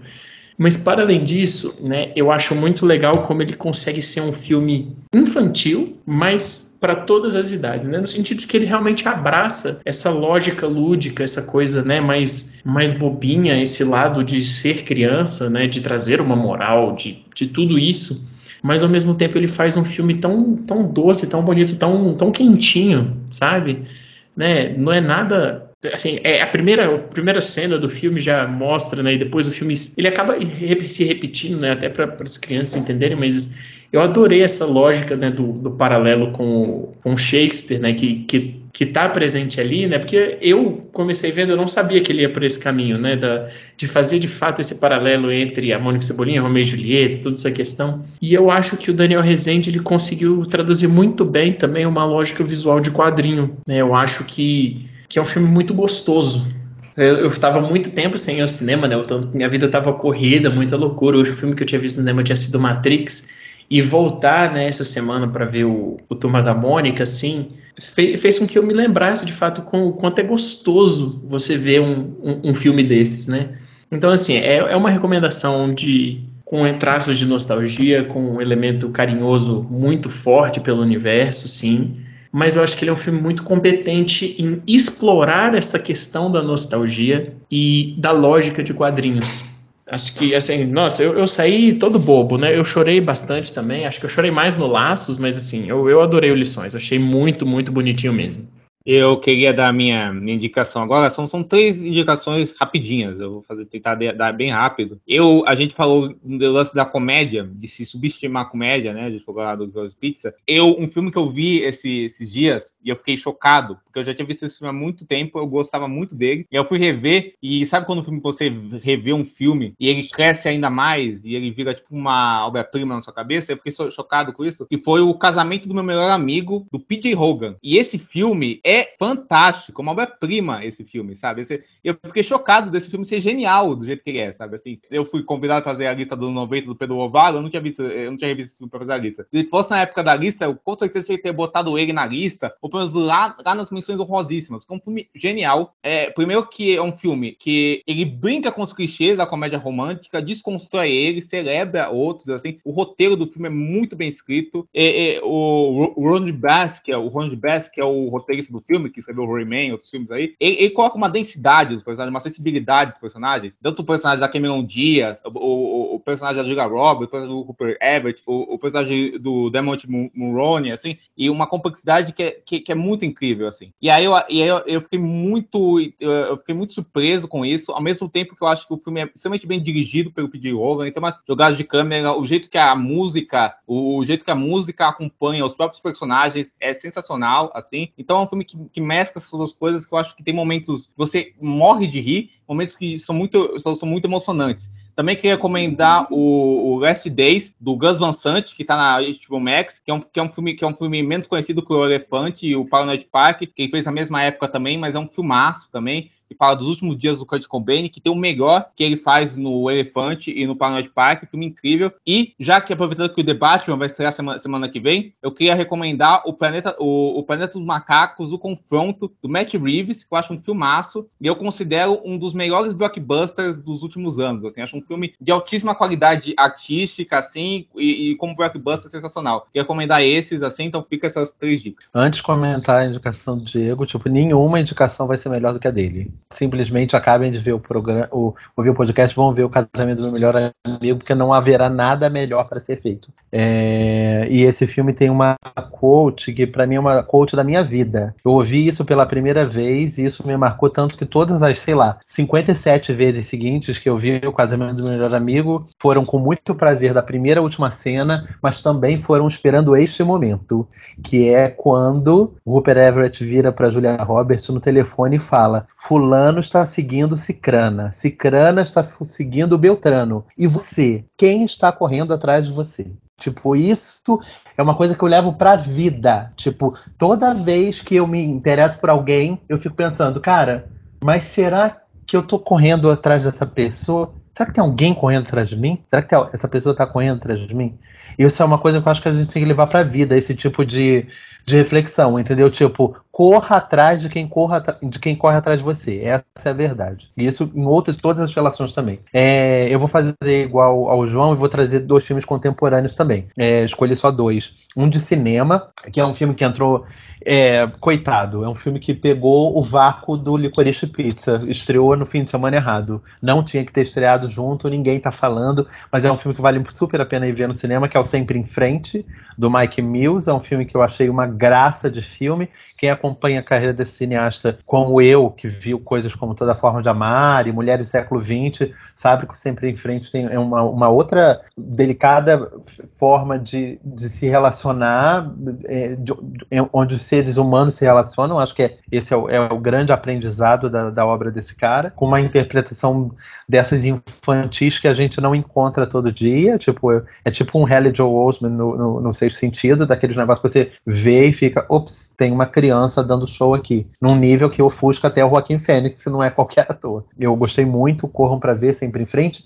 E um filme da MUBI, que entrou esse mês na MUBI. Muita gente está falando sobre esse filme, então nem é uma, uma dica assim, ó, oh, de onde você tirou isso?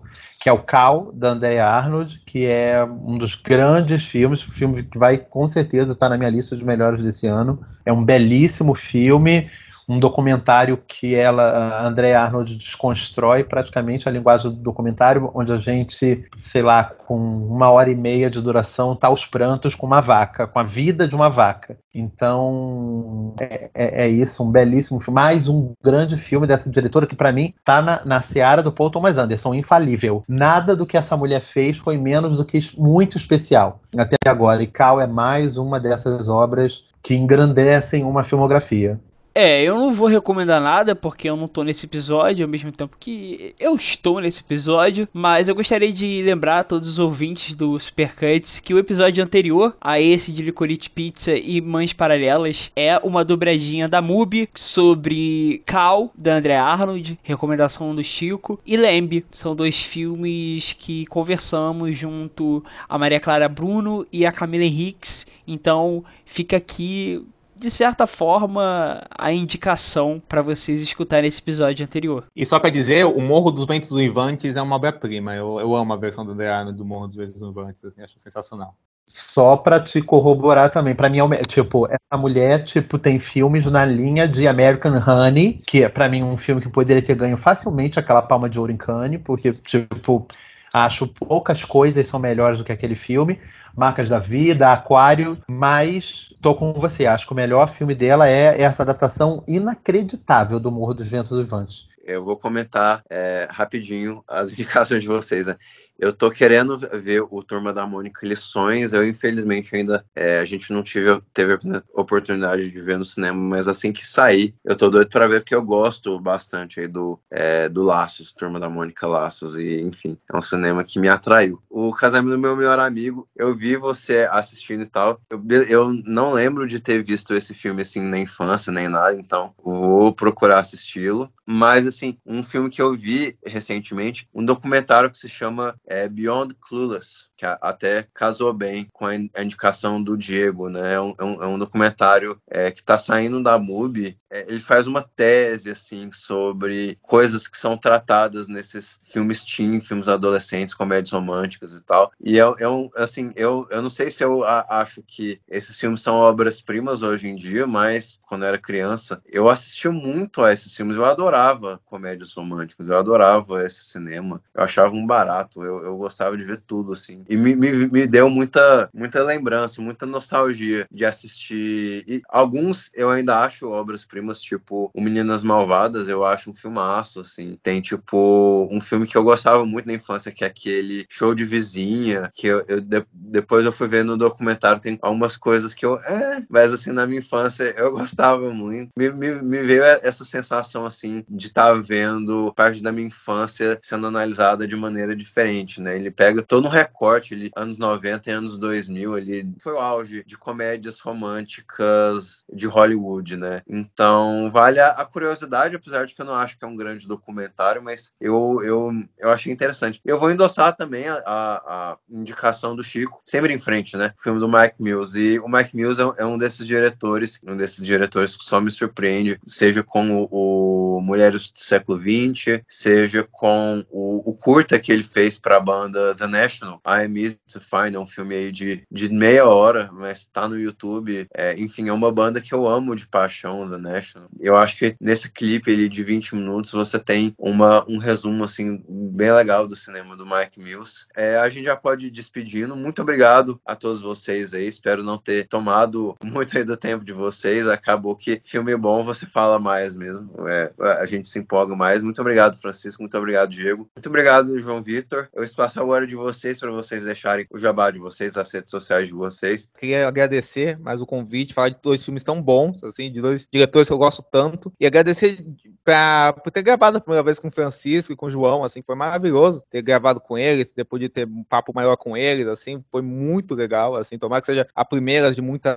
outras conversas aí. Eu queria me divulgar falando que eu tenho um canal no YouTube, chama Cinema, eu falo de filmes lá, tô tentando botar um, um vídeo por semana ou mais, vão sair vídeos aí de Oscar, tal, não sei o que, chama Cinema o canal, se inscrevam lá, toca o sininho de notificação, tem um blog também, que chama Cinema, e sou muito ativo no Letterboxd, tô lá, Diego Quara, tudo junto, é, também escrevo bastante no Twitter, arroba 2 no Instagram, arroba 2 eu escrevo pro Cineprot, site lá do Felipe Leão, que já participou aqui várias vezes, e também escrevo pro Sigoscast, assim, que é o site de séries. E é isso, tamo aí.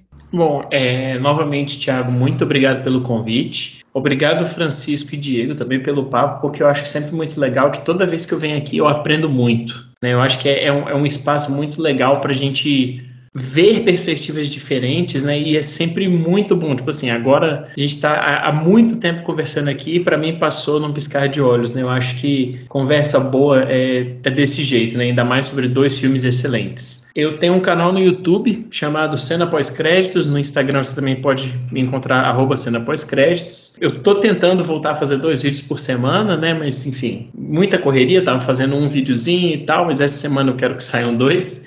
No geral, são críticas, né? Às vezes sai essas coisas de lista, recomendação de filme. No Instagram também eu vou tentar voltar a ser mais ativo, prometo. No Instagram vocês podem me encontrar. No Instagram e no Letterboxd, na verdade, vocês podem me encontrar em JV Carreira. E eu tenho um podcast que está meio parado com dois amigos, que é o Era Uma Vez no Cinema. Também vocês podem ouvir em qualquer plataforma aí. Então, gente, muito obrigado pela conversa. E muito obrigado ao ouvinte que ficou até aqui, né? Porque com certeza vai ser um episódio bem longo esse. Fiquei pensando, coitado do montador, que vai ter um trabalho dobrado. Enfim, obrigado obrigado pelo convite, Thiago. Mais uma vez foi excelente participar. É, obrigado pela companhia, tanto ao Diego quanto ao João. Foi, o debate foi incrível e é, é, assim, é assim mesmo. Quando é bom, passa rápido. Eu não sou tão frequente quanto os meninos e sou uma pessoa velha, então eu ainda, eu, eu ainda uso muito o Facebook.